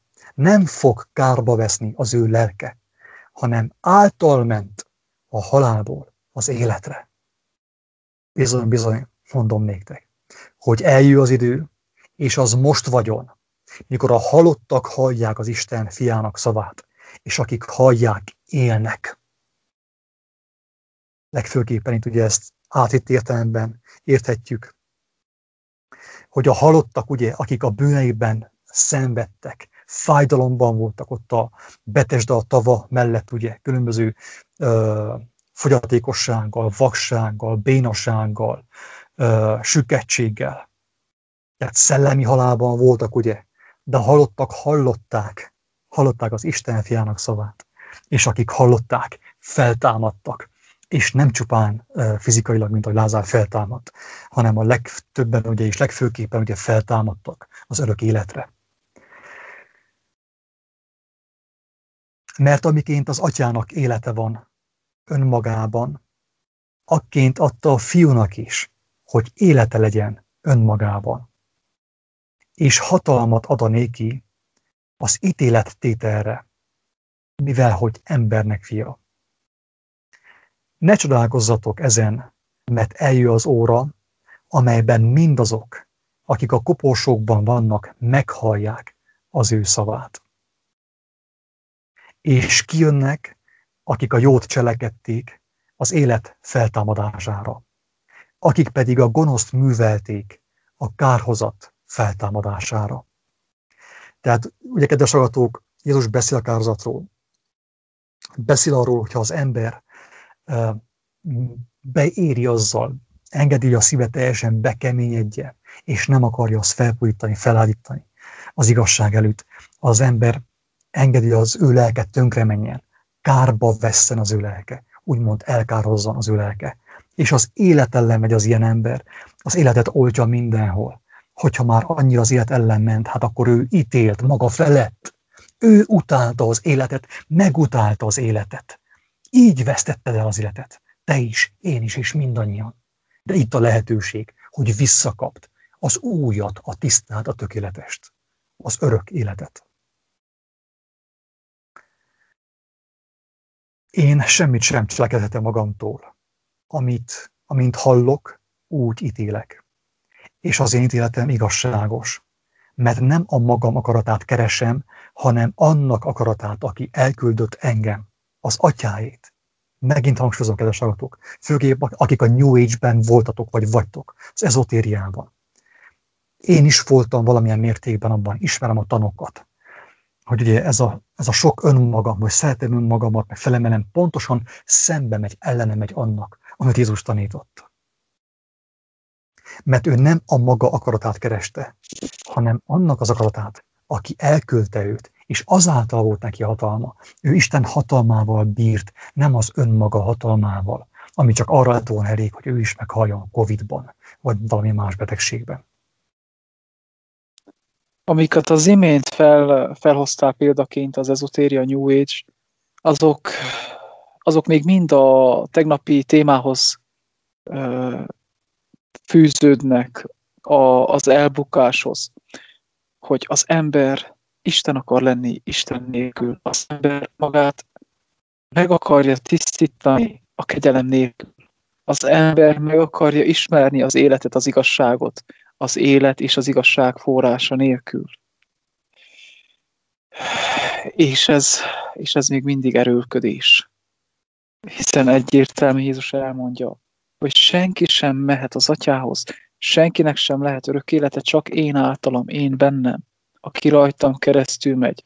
És uh, én azt gondoltam, hogy én már keresztül mentem Jézuson, a kapun, hiszen ő magát kapunak mondja. A keskeny kapunak. De ez a, a rajta keresztül való menés, én azt gondolom, hogy egy örökké valóságig tart, legalábbis ezen a földön. Mert újra és újra felhoz a szívem mély bugyra, bugyraiból olyan dolgokat, amikkel még nem szembesített, mert még nem bírtam volna el. És azt gondolom, hogy aki tisztességesen, alázattal, bizalommal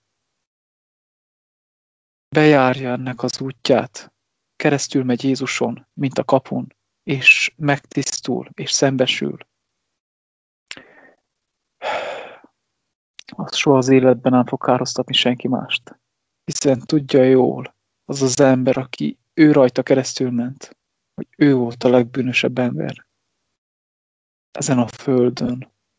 És ő kapta a legnagyobb ajándékot, a legnagyobb kegyelmet ezen a földön. És neki sem lesz másra, neki sem lesz másra kedve, nem lesz másra inkere, csak az, hogy, hogy a világ számára áldás és kegyelem legyen. Egyértelműen elmondtad itt, Levike, hogy, hogy igazából hogy válik képessé az ember arra, hogy másokat károsztasson és mások fölött ítélkezzen. Hát úgy, hogy még nem volt alkalma, hogy Isten igazából szembesülni azzal, ami benne van. Azzal, amit az Úristen meg ki kell tisztítson belőle. Csak addig képes az ember másokat károztatni, amíg nem tudja, hogy ki az, aki kárhoztat aki, amíg nem tudja, hogy miféle lélek, minémű lélek van benne. Mert ezt mondta Jézus, amikor kérdezték az apostolok, hogy parancsoljunk-e tüzet az égből, mint ahogy Illés tette. Mert nem akarták őt befogadni egy településre. És azt mondja, hogy ti nem tudjátok, hogy miné, minémű, miféle lélek van bennetek még. Még nem tudjátok. Tanultok, de még nem tudjátok, hogy milyen lélek, milyen fajta lélek szólta ez belőletek. Milyen fajta lélek akarta, hogy az egész települést tűz emésze kedves agatók, amikor egymást károsztatjuk, ítélkezünk, és a szákát keressük egymásban, akkor még nem vagyunk tudatában annak, hogy mekkora gerendát kell kiszedni az Úristennek a mi szemünkből ahhoz, hogy mi meg meneküljünk és lássunk.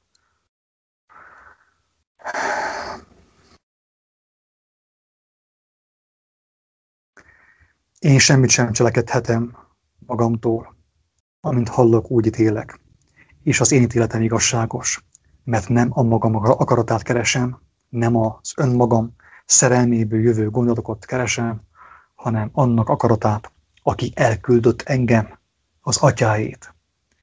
Ha én teszek bizonyságot magamról, az én bizonyságtételem nem igaz.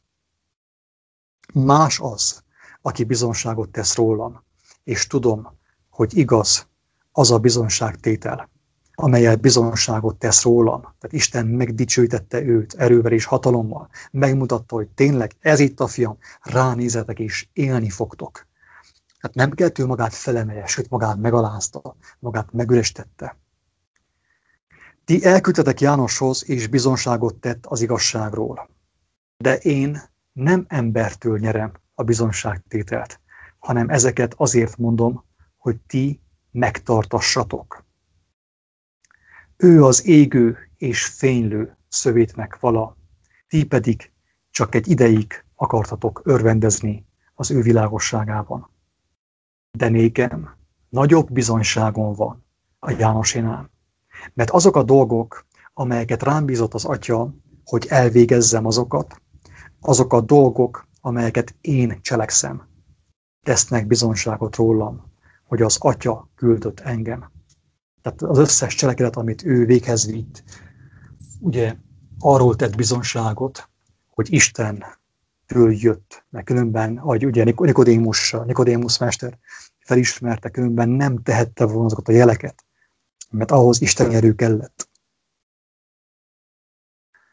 És itt Jézus elmondja, le van írva, ami korábban lélek által jött, hogy, hogy vajon nem-e azért voltunk mi ilyen nagy hamis proféta leleplezők, mert emberektől nyertük, vártuk a bizonyságot és a dicséretet, itt ahol elmondja, mert én nem embertől nyerem a bizonyság tételt, és nem is tőlük várom, hanem az atyától.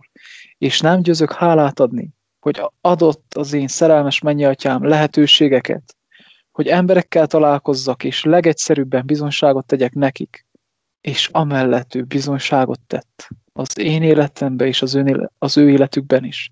Hát én nem is kívánok többet, csak erre vágyom, hogy az egyszerű szavaim mellett ő bizonyságot tegyen, megdicsérjen engemet, adjon lelki békét, és, meg, és megdicsérje azokat is, és adjon lelki békét, és menjen el Jézus személyesen hozzuk is, akiknek én bizonyságot tettem, és hála Istennek, elmondhatom, hogy volt már ilyen élményem, ilyen bizonyságom, és én csak erre vágyom, hiszen ebben van az élet, nem abban, hogy én lelek mindenki.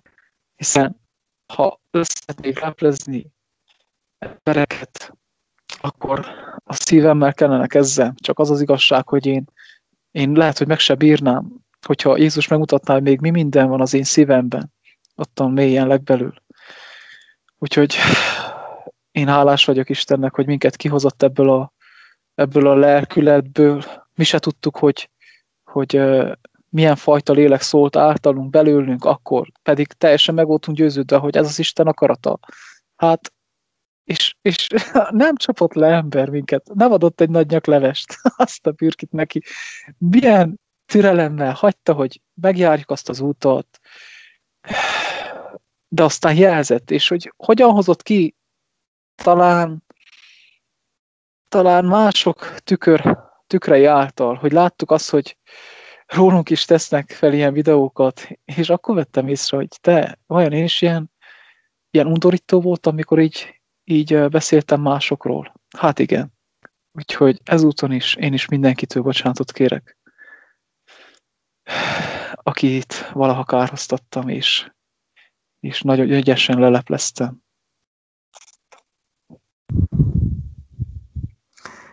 Aki elküldött engem, maga az Atya is bizonságot tett rólam. Sem hangját nem hallottátok soha, sem ábrázatát nem láttátok. Az ő igéje, az ő szava sincs maradandóan bennetek, mert akit ő elküldött, ti annak nem hisztek, nem ismeritek fel őt, hogy ő őtőle van. És ugye ez a hatalmas kijelentés, ugye azok, azok bizonságául, ugye, akik megértik és megérthetik azt, hogy, hogy az Isten több, mint írás. Az írás is rámutat, Jézus több, mint írás, az írás rámutat. De viszont az írásnak rabjává lehet válni, mint ahogy többször bizonságot tettünk a saját hibáinkról, az ellenségeink hibáiról, hogy ugye ítélkeztünk, károztattunk, törvénykeztünk jó keményen, mint hogy Isten azzal bizott volna meg bennünket, hogy uh, Istent játszunk itt a Földön. Azt mondja, hogy tudakozzátok az írásokat, mert azt hiszitek, hogy azokban van a ti örök életetek. És ezek azok, amelyek bizonságot tesznek rólam, és nem akartok hozzám jönni, hogy életetek legyen. Mekkora ez?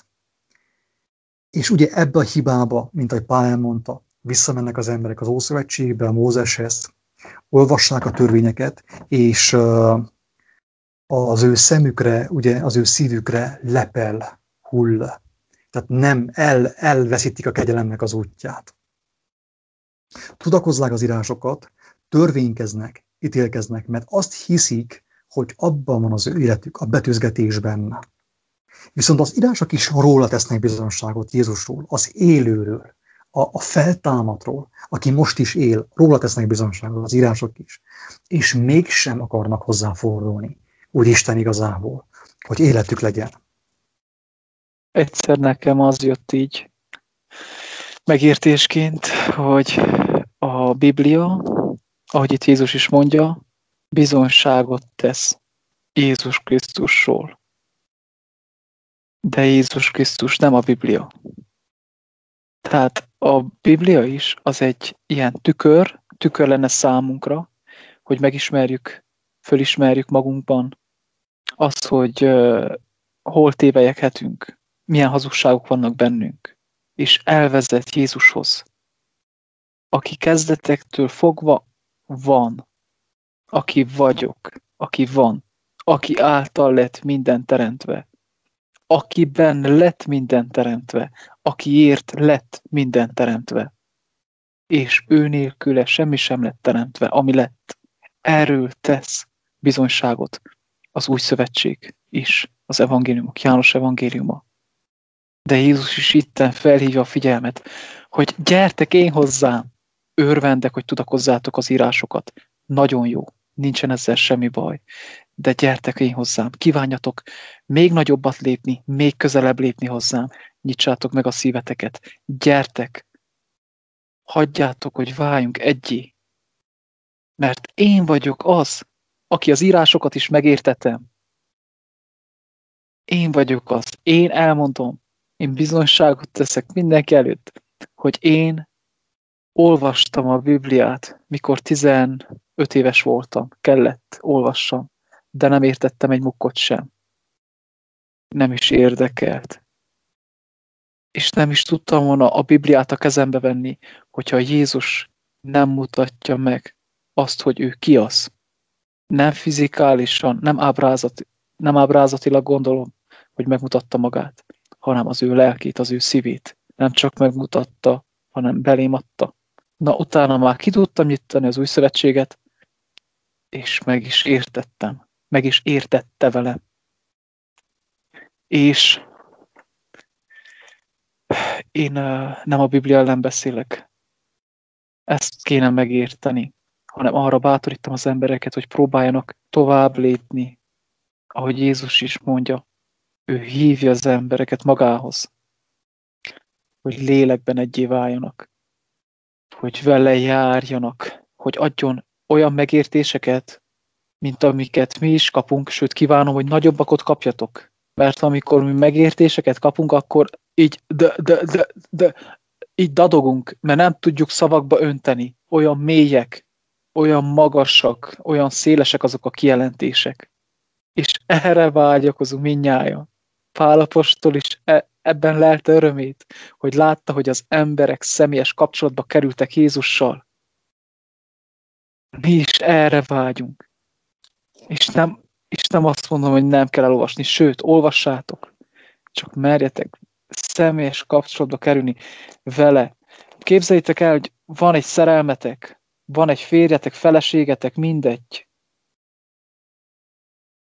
Vagy szeretnétek egy nagy szerelmet egy férfit vagy egy nőt, mindegy. És a könyvből akarod te őt megismerni? Még a, a fizikai életünk is arról tesz bizonyságot, hogy én vele egy akarok válni, őt meg akarom ismerni, vele akarok beszélgetni, vele akarok ebédelni, reggelizni, vacsorázni, vele akarok felkelni, csókolni akarom, egy akarok válni vele. Még a fizikai életünk is erről tesz bizonyságot ami múlandó, mennyivel inkább a lelki. Na, nagyon jó a példa, Levike. Elmondom, hogy miért. Azért, mert hány tragikus kapcsolat született a virtuális világból. Abból, hogy a férfi és a nő csetteltek egymással, leveleztek egymással. Utána találkoztak, összetekültek egyszer-kétszer, azzal kalap tragédia is történt ebből sokszor. Ugye ez is bizonságot tesz arról, hogy ők nem ismerték meg egymást. A levelezés által nem ismerték meg egymást. A Facebook csettelés által nem ismerték meg egymást. Hatalmas csalódás érte őket, amikor találkoztak. Teljesen mást kaptak, mint amire számítottak.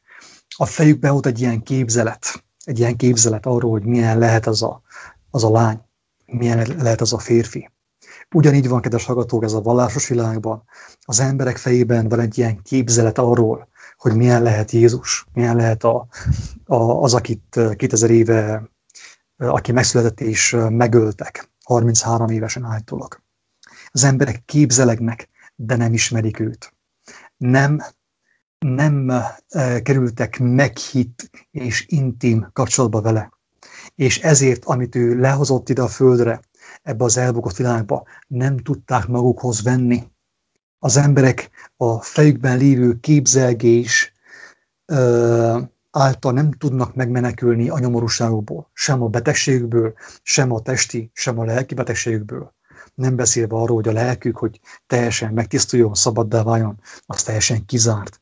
Mert a képzelet erre nem képes, kedves hallgatók. Csak az élő, a feltámad képes erre. Az élő is a feltámadt. Egy hatalmas tanítás következik, hatalmas kijelentés, amit, ami nagy hatással volt rám, és óriási szükségem volt erre a kijelentésre ahhoz, hogy ezt adatot tudjam járni, és egyáltalán tudjak bizonyosságot tenni így nyilvánosság előtt az interneten, a világhálón, Youtube-on és különböző helyeken. Dicsőséget emberektől nem nyerek. Az újabb fordításban azt mondja, hogy dicsőséget emberektől nem fogadok el. Más helyen meg feltetőleg azt mondja, hogy dicsőséget emberektől nem fogadok el. Mik vannak még? Lássuk például a kádit. Olyan uh, hely is van, ahol azt mondja, hogy uh, igen, az egyszerű fordításban, hogy nem keresem az emberektől jövő dicséretet, hogy mindenki megértse a lényeget. A dicsőséget az emberektől nem fogadom el. Nincs szükségem emberektől dicséretre. De ugyanígy, kedves hallgatók, mint a Jézusnak sem volt szüksége, kritikára sem, nem fogadta el az emberek véleményét, az emberek kritikáját, az emberek dicséretét, az emberek talpnyalását nem fogadta el. Miért? Azért, mert volt, aki tanítsa őt. Volt, aki tanítsa őt. Ezért nem volt szüksége az emberek dicséretére, az emberek hízelgésére, az emberek kritikáira, az emberek véleményei nem befolyásolták őt. Szabad volt. Szabad volt. Ama szó által, amit az atyától kapott. Nem is volt ideje, nem is volt ideje az emberek dicséretét keresni, hiszen az előbb olvastuk fel, hogy én az atyám akaratát keresem. Tehát ő is kereste az atya akaratát. És, aki, és neki az elég volt. Betöltötte az egész napját. Az, hogy az atya akaratát kereste, ő is lélekben imádkozott, fürkészte a füleit, a lelki füleit, a lelki szemeit, hogy ó, atyám, most mit szeretnél? Merre menjünk? Mit mondjak? Mit csináljak? És amikor az ember már lélekben van, biza nem jut idő sem arra, hogy hamis profétákat lelepezzen, sem arra, hogy embereknek tetszelegjen, sem arra, hogy emberektől dicséretet uh, nyerjen. Úgyhogy én elsősorban ezt kívánom magamnak.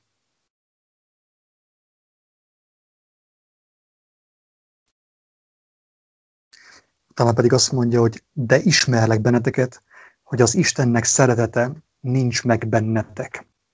Miért? Ezt miből tudta? Az előbb ugye elmondtuk, hogy ha az ember tudná, hogy miféle lélek van benne, akkor neki nem volna sem ideje, sem ereje arra, hogy másokat vádoljon. Nem tudná ezt megcsinálni. Nem volna lelki erőd arra, hogy másokat vádolj, ha te ismernéd, hogy ki vagy oda benne. Pálapostól, aki találkozott Jézusra, ugye, látomásban látta őt. Jézus szólt hozzá.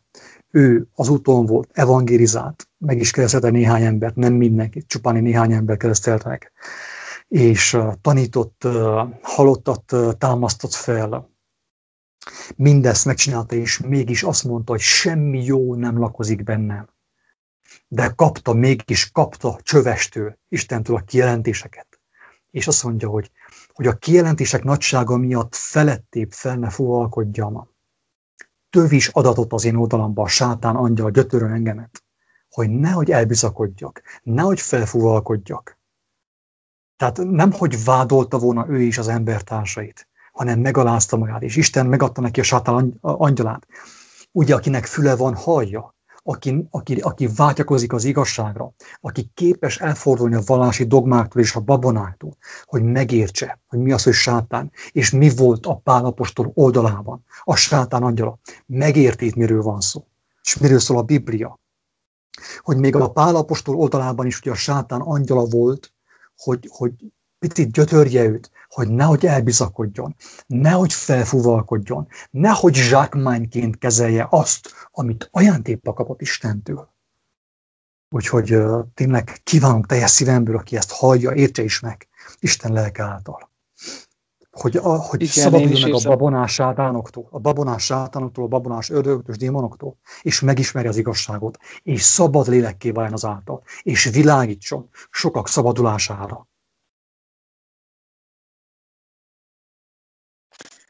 Én is fontosnak érzem, hogy itten kiemeljem, hogy ez a beszélgetés nem, nem Jézus és Zákeus között zajlott. Nem Jézus és Máté vagy Péter között zajlott, hanem akik már évtizedek óta benne voltak nagyon mélyen a képmutatásban, és az emberek lelkének elkárhoztatásában. Tehát ez egy nagyon beszélgetés, és az ember így, ahogy hallgatja, kicsit békeményed, tehát már én is érzem azt, hogy keményedek be ember, hogy itt most az emberekkel olyan leszek érted, de hogy kimegyek, és már megint lefejelek valakit az igével. Holott nem, nem, nem, ez a beszélgetés fontos, meglássuk, megértsük, hogy kik között történt. Akik oda mentek és vádolták őt, akik meg akarták ölni többszörösen őt, Jézus velük lépett fel határozottabban hiszen olvashattuk korábban, hogy Jézus hogy, hogyan hívta el a tanítványokat. Házába hívta, megvendégelte, és ezt megcsinálta sokszor. És nem azért bánt velük kedvesen, mert dicséretet akart várni tőlük, hanem azért, mert ilyen az atya lelke szeretet. De viszont ezt is lélek által kell érteni, és kívánom azt, hogy tényleg mindannyian eljussunk a, nem azt mondom a teljes igazságra, hiszen nem tudunk itt eljutni a teljes igazságra, de a, arra az igazságra, ahol már láthatjuk, hogy, és érthetjük azt, hogy ez, ennek a beszélgetésnek itt megvolt a helye, hogy Jézus így beszélt velük. És ez nem föltétlenül neked szól. Meg kell, is, meg kell ismerjük a lelkületeket, föl kell ismerjük, hogy milyen lélek beszélgetett a farizeusokból, milyen lélek szólt a farizeusokból. A gyilkos, az irigy, az önző, az emberek lelkét ö, megölő lélek szólt belőlük, és Jézus ezekkel állt szemben. Ezért beszélgetett ilyen keményen. Pontosan. Én az én atyám nevében jöttem, és nem fogadtatok be engem.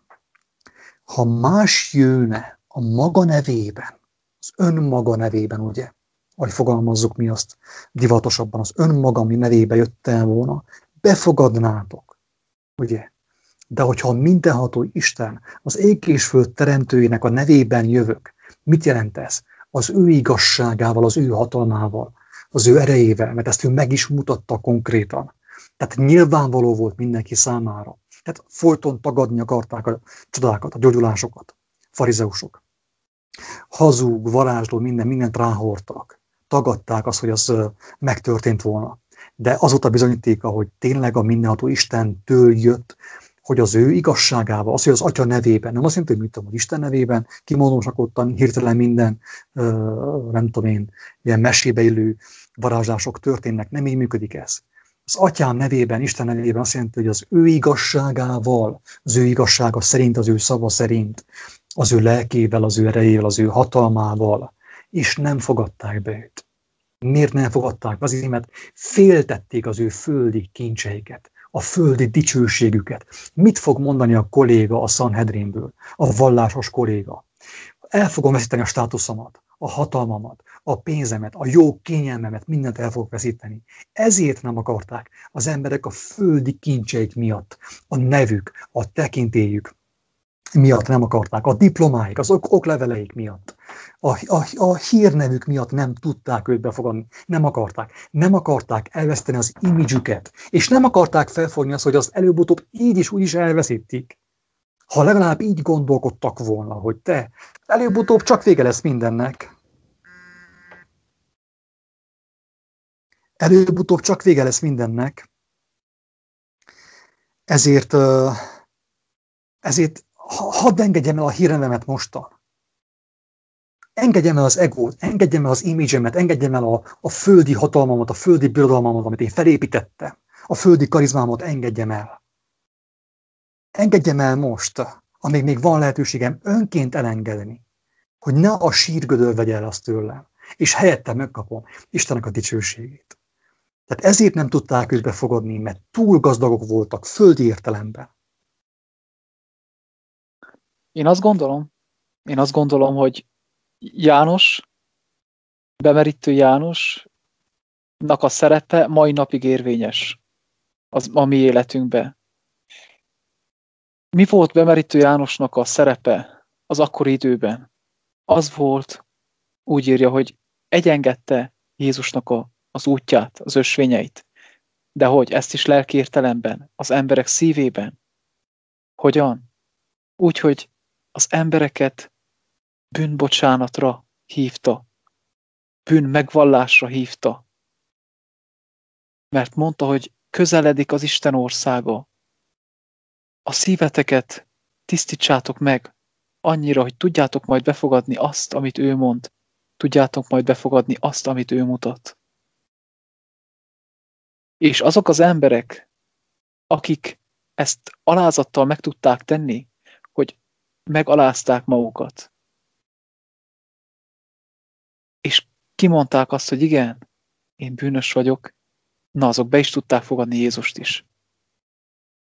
Itten korábban azt mondja Jézus, hogy, hogy uh, Jézus, uh, bemerítő János égő és fénylő szövétnek volt. Ti pedig csak egy ideig akartatok örvendezni az ő világosságában. Mikor felbukkantak a farizeusok, tudjuk János hogyan nevezte őket. Kígyók és viperák fajzatai. Mert tudta, János látta lélek által, hogy ők nem szívből akarják megtenni azt, amit a többiek szívből tettek meg, hanem színből. Színből akarták megtenni. Ezért nem is tudták befogadni Jézust. És azt gondolom, hogy Nikodémus azért megtette ottan, ő is ott titokban. azért tudta ő befogadni Jézust. Mert benne volt alázat. Tehát alázat nélkül nem lehet Jézust befogadni, nem lehet Jézushoz közel kerülni. Mert ez az élet rendje, hogy aki magát fölmagasztalja, nem tud Isten mit kezdeni vele. De aki magát megalázza, ahhoz közel van az Isten országa.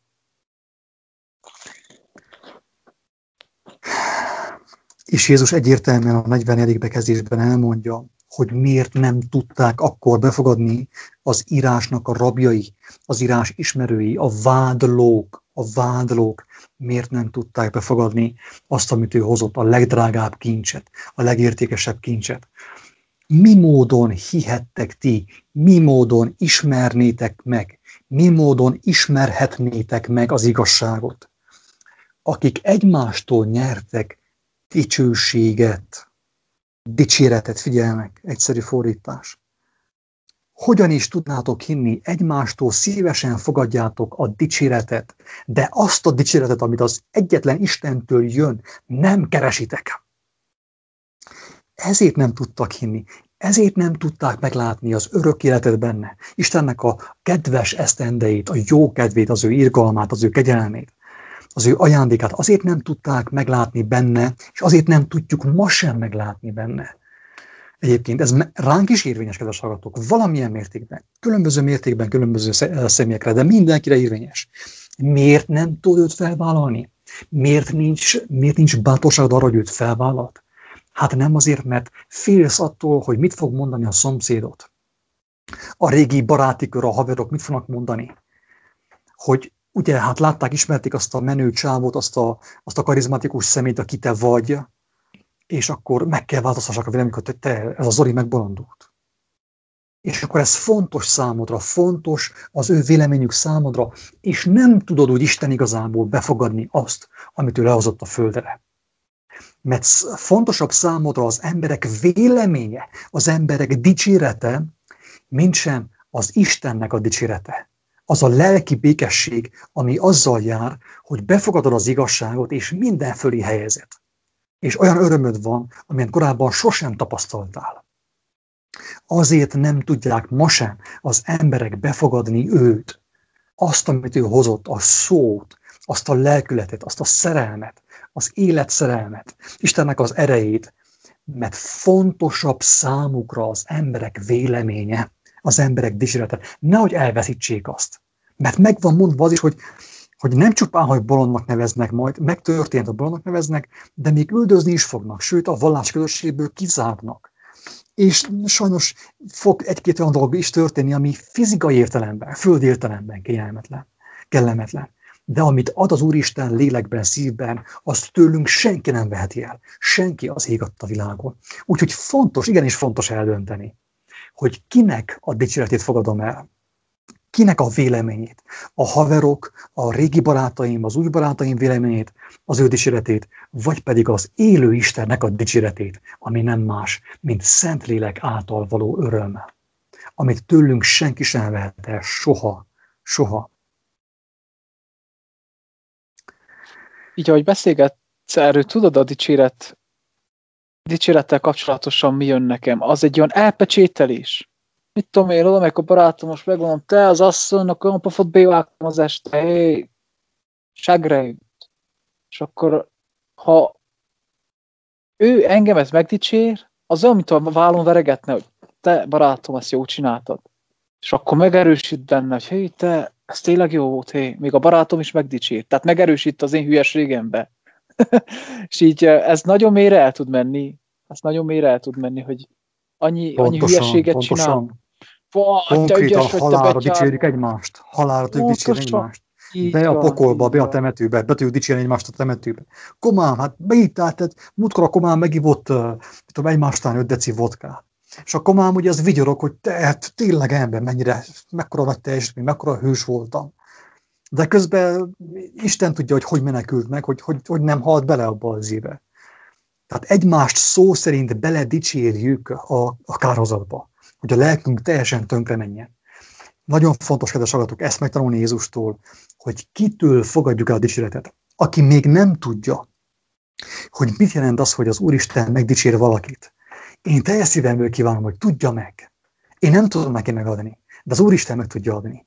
És aki őt keresi, teljesen biztos, hogy meg is fogja kapni.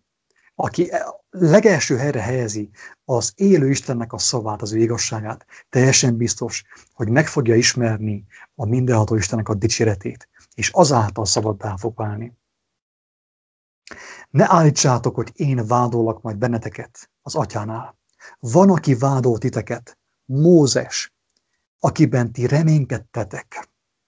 Mert ha hinnétek Mózesnek, nékem is hinnétek, mert én rólam írt ő a törvényeket, amelyek benne vannak a, a, az éterben, a létben, a levegőben is mindenhol, mert mindenható Istentől van a szó. Azt is Istenből hozta fel Mózes. Onnét hozta ki, tőle hozta el. Tehát ő maga a megtestesült törvény, Jézus, ugye? de hogyha igazából hittek volna Mózesnek, akkor látták volna azt, hogy ime egy ember, aki betölti az összes törvényt, mindenféle nehézség és frusztráció nélkül betölti a törvényeket.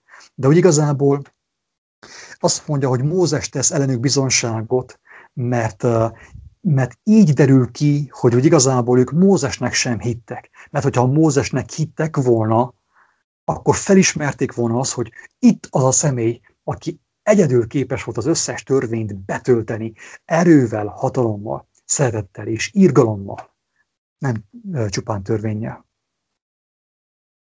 Ha pedig az ő írásainak nem hisztek, mi módon hisztek az én beszédeimnek? Hogyha a földiekről szólt nektek Mózes, és hogyha a földekről szólok én nektek, és abnak nem hisztek, miképp fogtok hinni ti a mennyeieknek? Hogyha az alapvető dolgokat nem fogjátok fel, amiről Mózes írt, amiről a proféták írtak, és amiről én is szólok nektek abszolút kezdetleges, egyszerű nyelvezettel, hogy mindenki megértse. Hogyan fogtok hinni a mennyeknek? Ezt mondja Jézus egy helyen. Hogyha a földjekről szóltam nektek, nem hittetek, miképp fogtok hinni akkor, hogyha a mennyekről szólok nektek?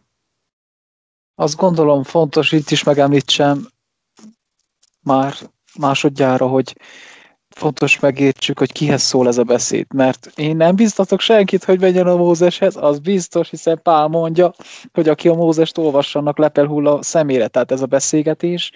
Az írás tudók, akik állítólag vágták, kívülről vágták, felből vágták a, az írásokat, ő közöttük szólt ez a beszélgetés is Jézus között. Én nem, én nem biztatok senkit, hogy olvassa az Ószövetséget. Én mindenkit arra biztatok, hogy az új szövetséget olvassa, és személyesen Jézus keresse. Ezzel én is hívek mondjuk, ezzel én is hívek, sőt, ha valakit az Ószövetség felé visz valamiért a lélek, mert talán szembesülnie kell egy-két olyan dologgal, amivel ő nem tudott szembesülni korábban az ő életében, mert erre jó az Ószövetség. Az Isten irgalmát kérem rá arra szemére, és ő is kére saját magára az Isten irgalmát, hogy a lélek által olvassa. Mert úgy be lehet abba ragadni, és valójában, tehát valósággal megkísért ez a törvénykező farizeusi lelkület, amiből szabadulni nagyon nehéz, kedves agatók. Mert látjuk, Jézus... hogy Jézus a halottat feltámasztotta, Lázát a halottat feltámasztotta, a leprásokat meggyógyította, a vérfolyás asszonyt meggyógyította, a kislányt feltámasztotta, hatalmas csodákat tett, de a farizeusokat nem tudta megmenteni. Hányszor elmondtam, hányszor elmondtuk, hogy, hogy a, a leges, legbrutálisabb dolog, ami az emberrel történhet, ahonnét, amiből az, még az Úristen meg a hatalmas kezesen tud kimenteni, mert szabad akaratunk van, az az, hogy farizeussá válunk, farizeus lelkületűvé válunk, úgymond írástudókká válunk. Felfúvalkodott írástudó holyagokká válunk, vádlókká válunk, törvénykezőké válunk, kedves hallgatók. Isten irgalmazzon nekünk. Tehát Jézus azoknak mondta ezt a Mózest, akiknek a Mózes, állítólag a Mózes ö, petői, a Mózes írások voltak a mindenük, az Istenük. És ezért mondta ezt, hogy ti, akik azt hiszitek, hogy akik Mózesben reménykedtek, akik Mózesben hisztek, hazudtok, ez is képmutatás részletekről, mert Mózes is én rólam tesz bizonyságot, és hogyha tiszta szívvel hinnétek Mózes írásainak, akkor felismertétek volna benne, hogy én vagyok az, akiről ő profétált, a Krisztus, az Istennek a fia. Úgyhogy ezt azért mondta csak, nekik, nekik szólt. Nem neked, aki még uh, nem, vagy, nem vagy ebbe benne, és uh, ott vagy valahol a világban. Neked, nem neked szól ez a, ez a beszéd. neked a kegyelem szól. Amúgy mindannyiunknak, na csak Jézus mindenkinek a szíve szerint beszélt. És a farizeusoknak ez volt a szívükbe, ezt mondogatták, ezt szajkózták, hogy nem, nem, mi a Mózes, mi az Ábrahám, atya, mi a, nekünk Mózes az atyánk, Ábrahám az atyánk, mi ő hozzá tartozunk, és azt mondta Jézus, hogy hát, hogyha ti valóban azt gondolátok, és úgy is élnétek, hogy ő a ti atyátok, akkor itt már rég öröm táncot járnátok, és, és pálmafa levelekkel kísérnétek engemet öröm, örömötökben. Persze ezt csak zárójelben mondom, a pálmafa levelek. Uh, tehát itten úgymond elmondta Jézus egyértelműen, hogy uh, ti átossátok magatokat. Ti azért mondjátok Mózest, azért mondjátok Ábrahámot, hogy ottan tudjátok az embereket megfejni. Az az igazság. Tudjátok uralkodni rajtuk, elhitetni azt, hogy ti vagytok az Isten emberei, holott közben csak bezárjátok a kaput, és és vakvezet világtalan módra tévejektek. Kedves utitársak, láthatjátok azt, hogy, hogy az igazság Jézus kijelentéseinek ismeretében annak is csupán töredékét beszéltük át mostanig. Tehát semmi, ez még semmi. A java még hátra van. A nagyon erőteljes és éles kijelentések még hátra vannak. De láthatjátok azt, hogy csupán egy néhány kijelentéssel, amit ő tett, mennyi minden lelepleződik, mennyi hazugság, mennyi babona, mennyi őrültség lelepleződik, és aki ezt hallja, és aki ezt beveheti és beveszi, az a lélek már érzi és a szívébe, hogy szabadul fel az ő lelke. Hát, ha még ő önszántából bele is dobná magát, bemerítkezne, úgymond, beledobná magát az élő vizekbe. És azt mondaná, hogy kinyitom az ajtót, kinyitom az ajtót, kobogtattak, zörgettek ki gyere be, jöjjél be. És, és tényleg érzi, hogy, hogy bement hozzá, És Isten annyira, annyira irgalmas, hogy megadja ezt a kegyelmet mindenkinek, hogy legyen egy ilyen, ilyen erőteljesebb érzése és meggyőződése, hogy az ő házába, az ő szívébe bement a megváltó, bement a feltámadás ereje, annak lelke, és lefoglalta azt a helyet. Tehát az, az Úristen megadja ezt a kegyelmet, hogy nekünk meggyőződésünké váljon, hogy igen, bejött hozzánk, megnyitottuk az ajtót, és mostantól nincsen más dolgunk, mint rábízni az életünket, és vágyakozni a mindennapi kenyérre, nem a földi kenyérre, ne a hírekre, ne a Covid hírekre, ne a televízióra, ne a Hollywoodra, mert Isten gazdag, bőségesen eláraszt minket hírekkel, felismerésekkel, és azok a hírek felfelé visznek minket, és nem lehúznak a seolba, a seholba. Kedves hallgatók, mi ezt, amit mi elmondtunk és elbeszélgettünk Isten kegyelméből, ezt mi ajándékba kaptuk, ingyen kaptuk. Ingyen adtuk tovább nektek, és aki ezt bevehette és bevette és megértette, ingyen adja tovább embertársnak, hát ha még valaki meghallja a lényeget is, hát ha valaki azáltal még megkívánja Isten országát, az ő irgalmát, az ő szerelmét. Ledik neked még valami? Isten áldjon mindenkit, ölelek mindenkit, és kívánom, hogy Jézus Krisztus a szerelme szorongassa mindenkinek a szívét. A Krisztus beszéde lakozzon bennetek gazdagon. Így van. Köszönjük szépen, hogy itt lehettünk. Isten áldjon. Sziasztok! Sziasztok!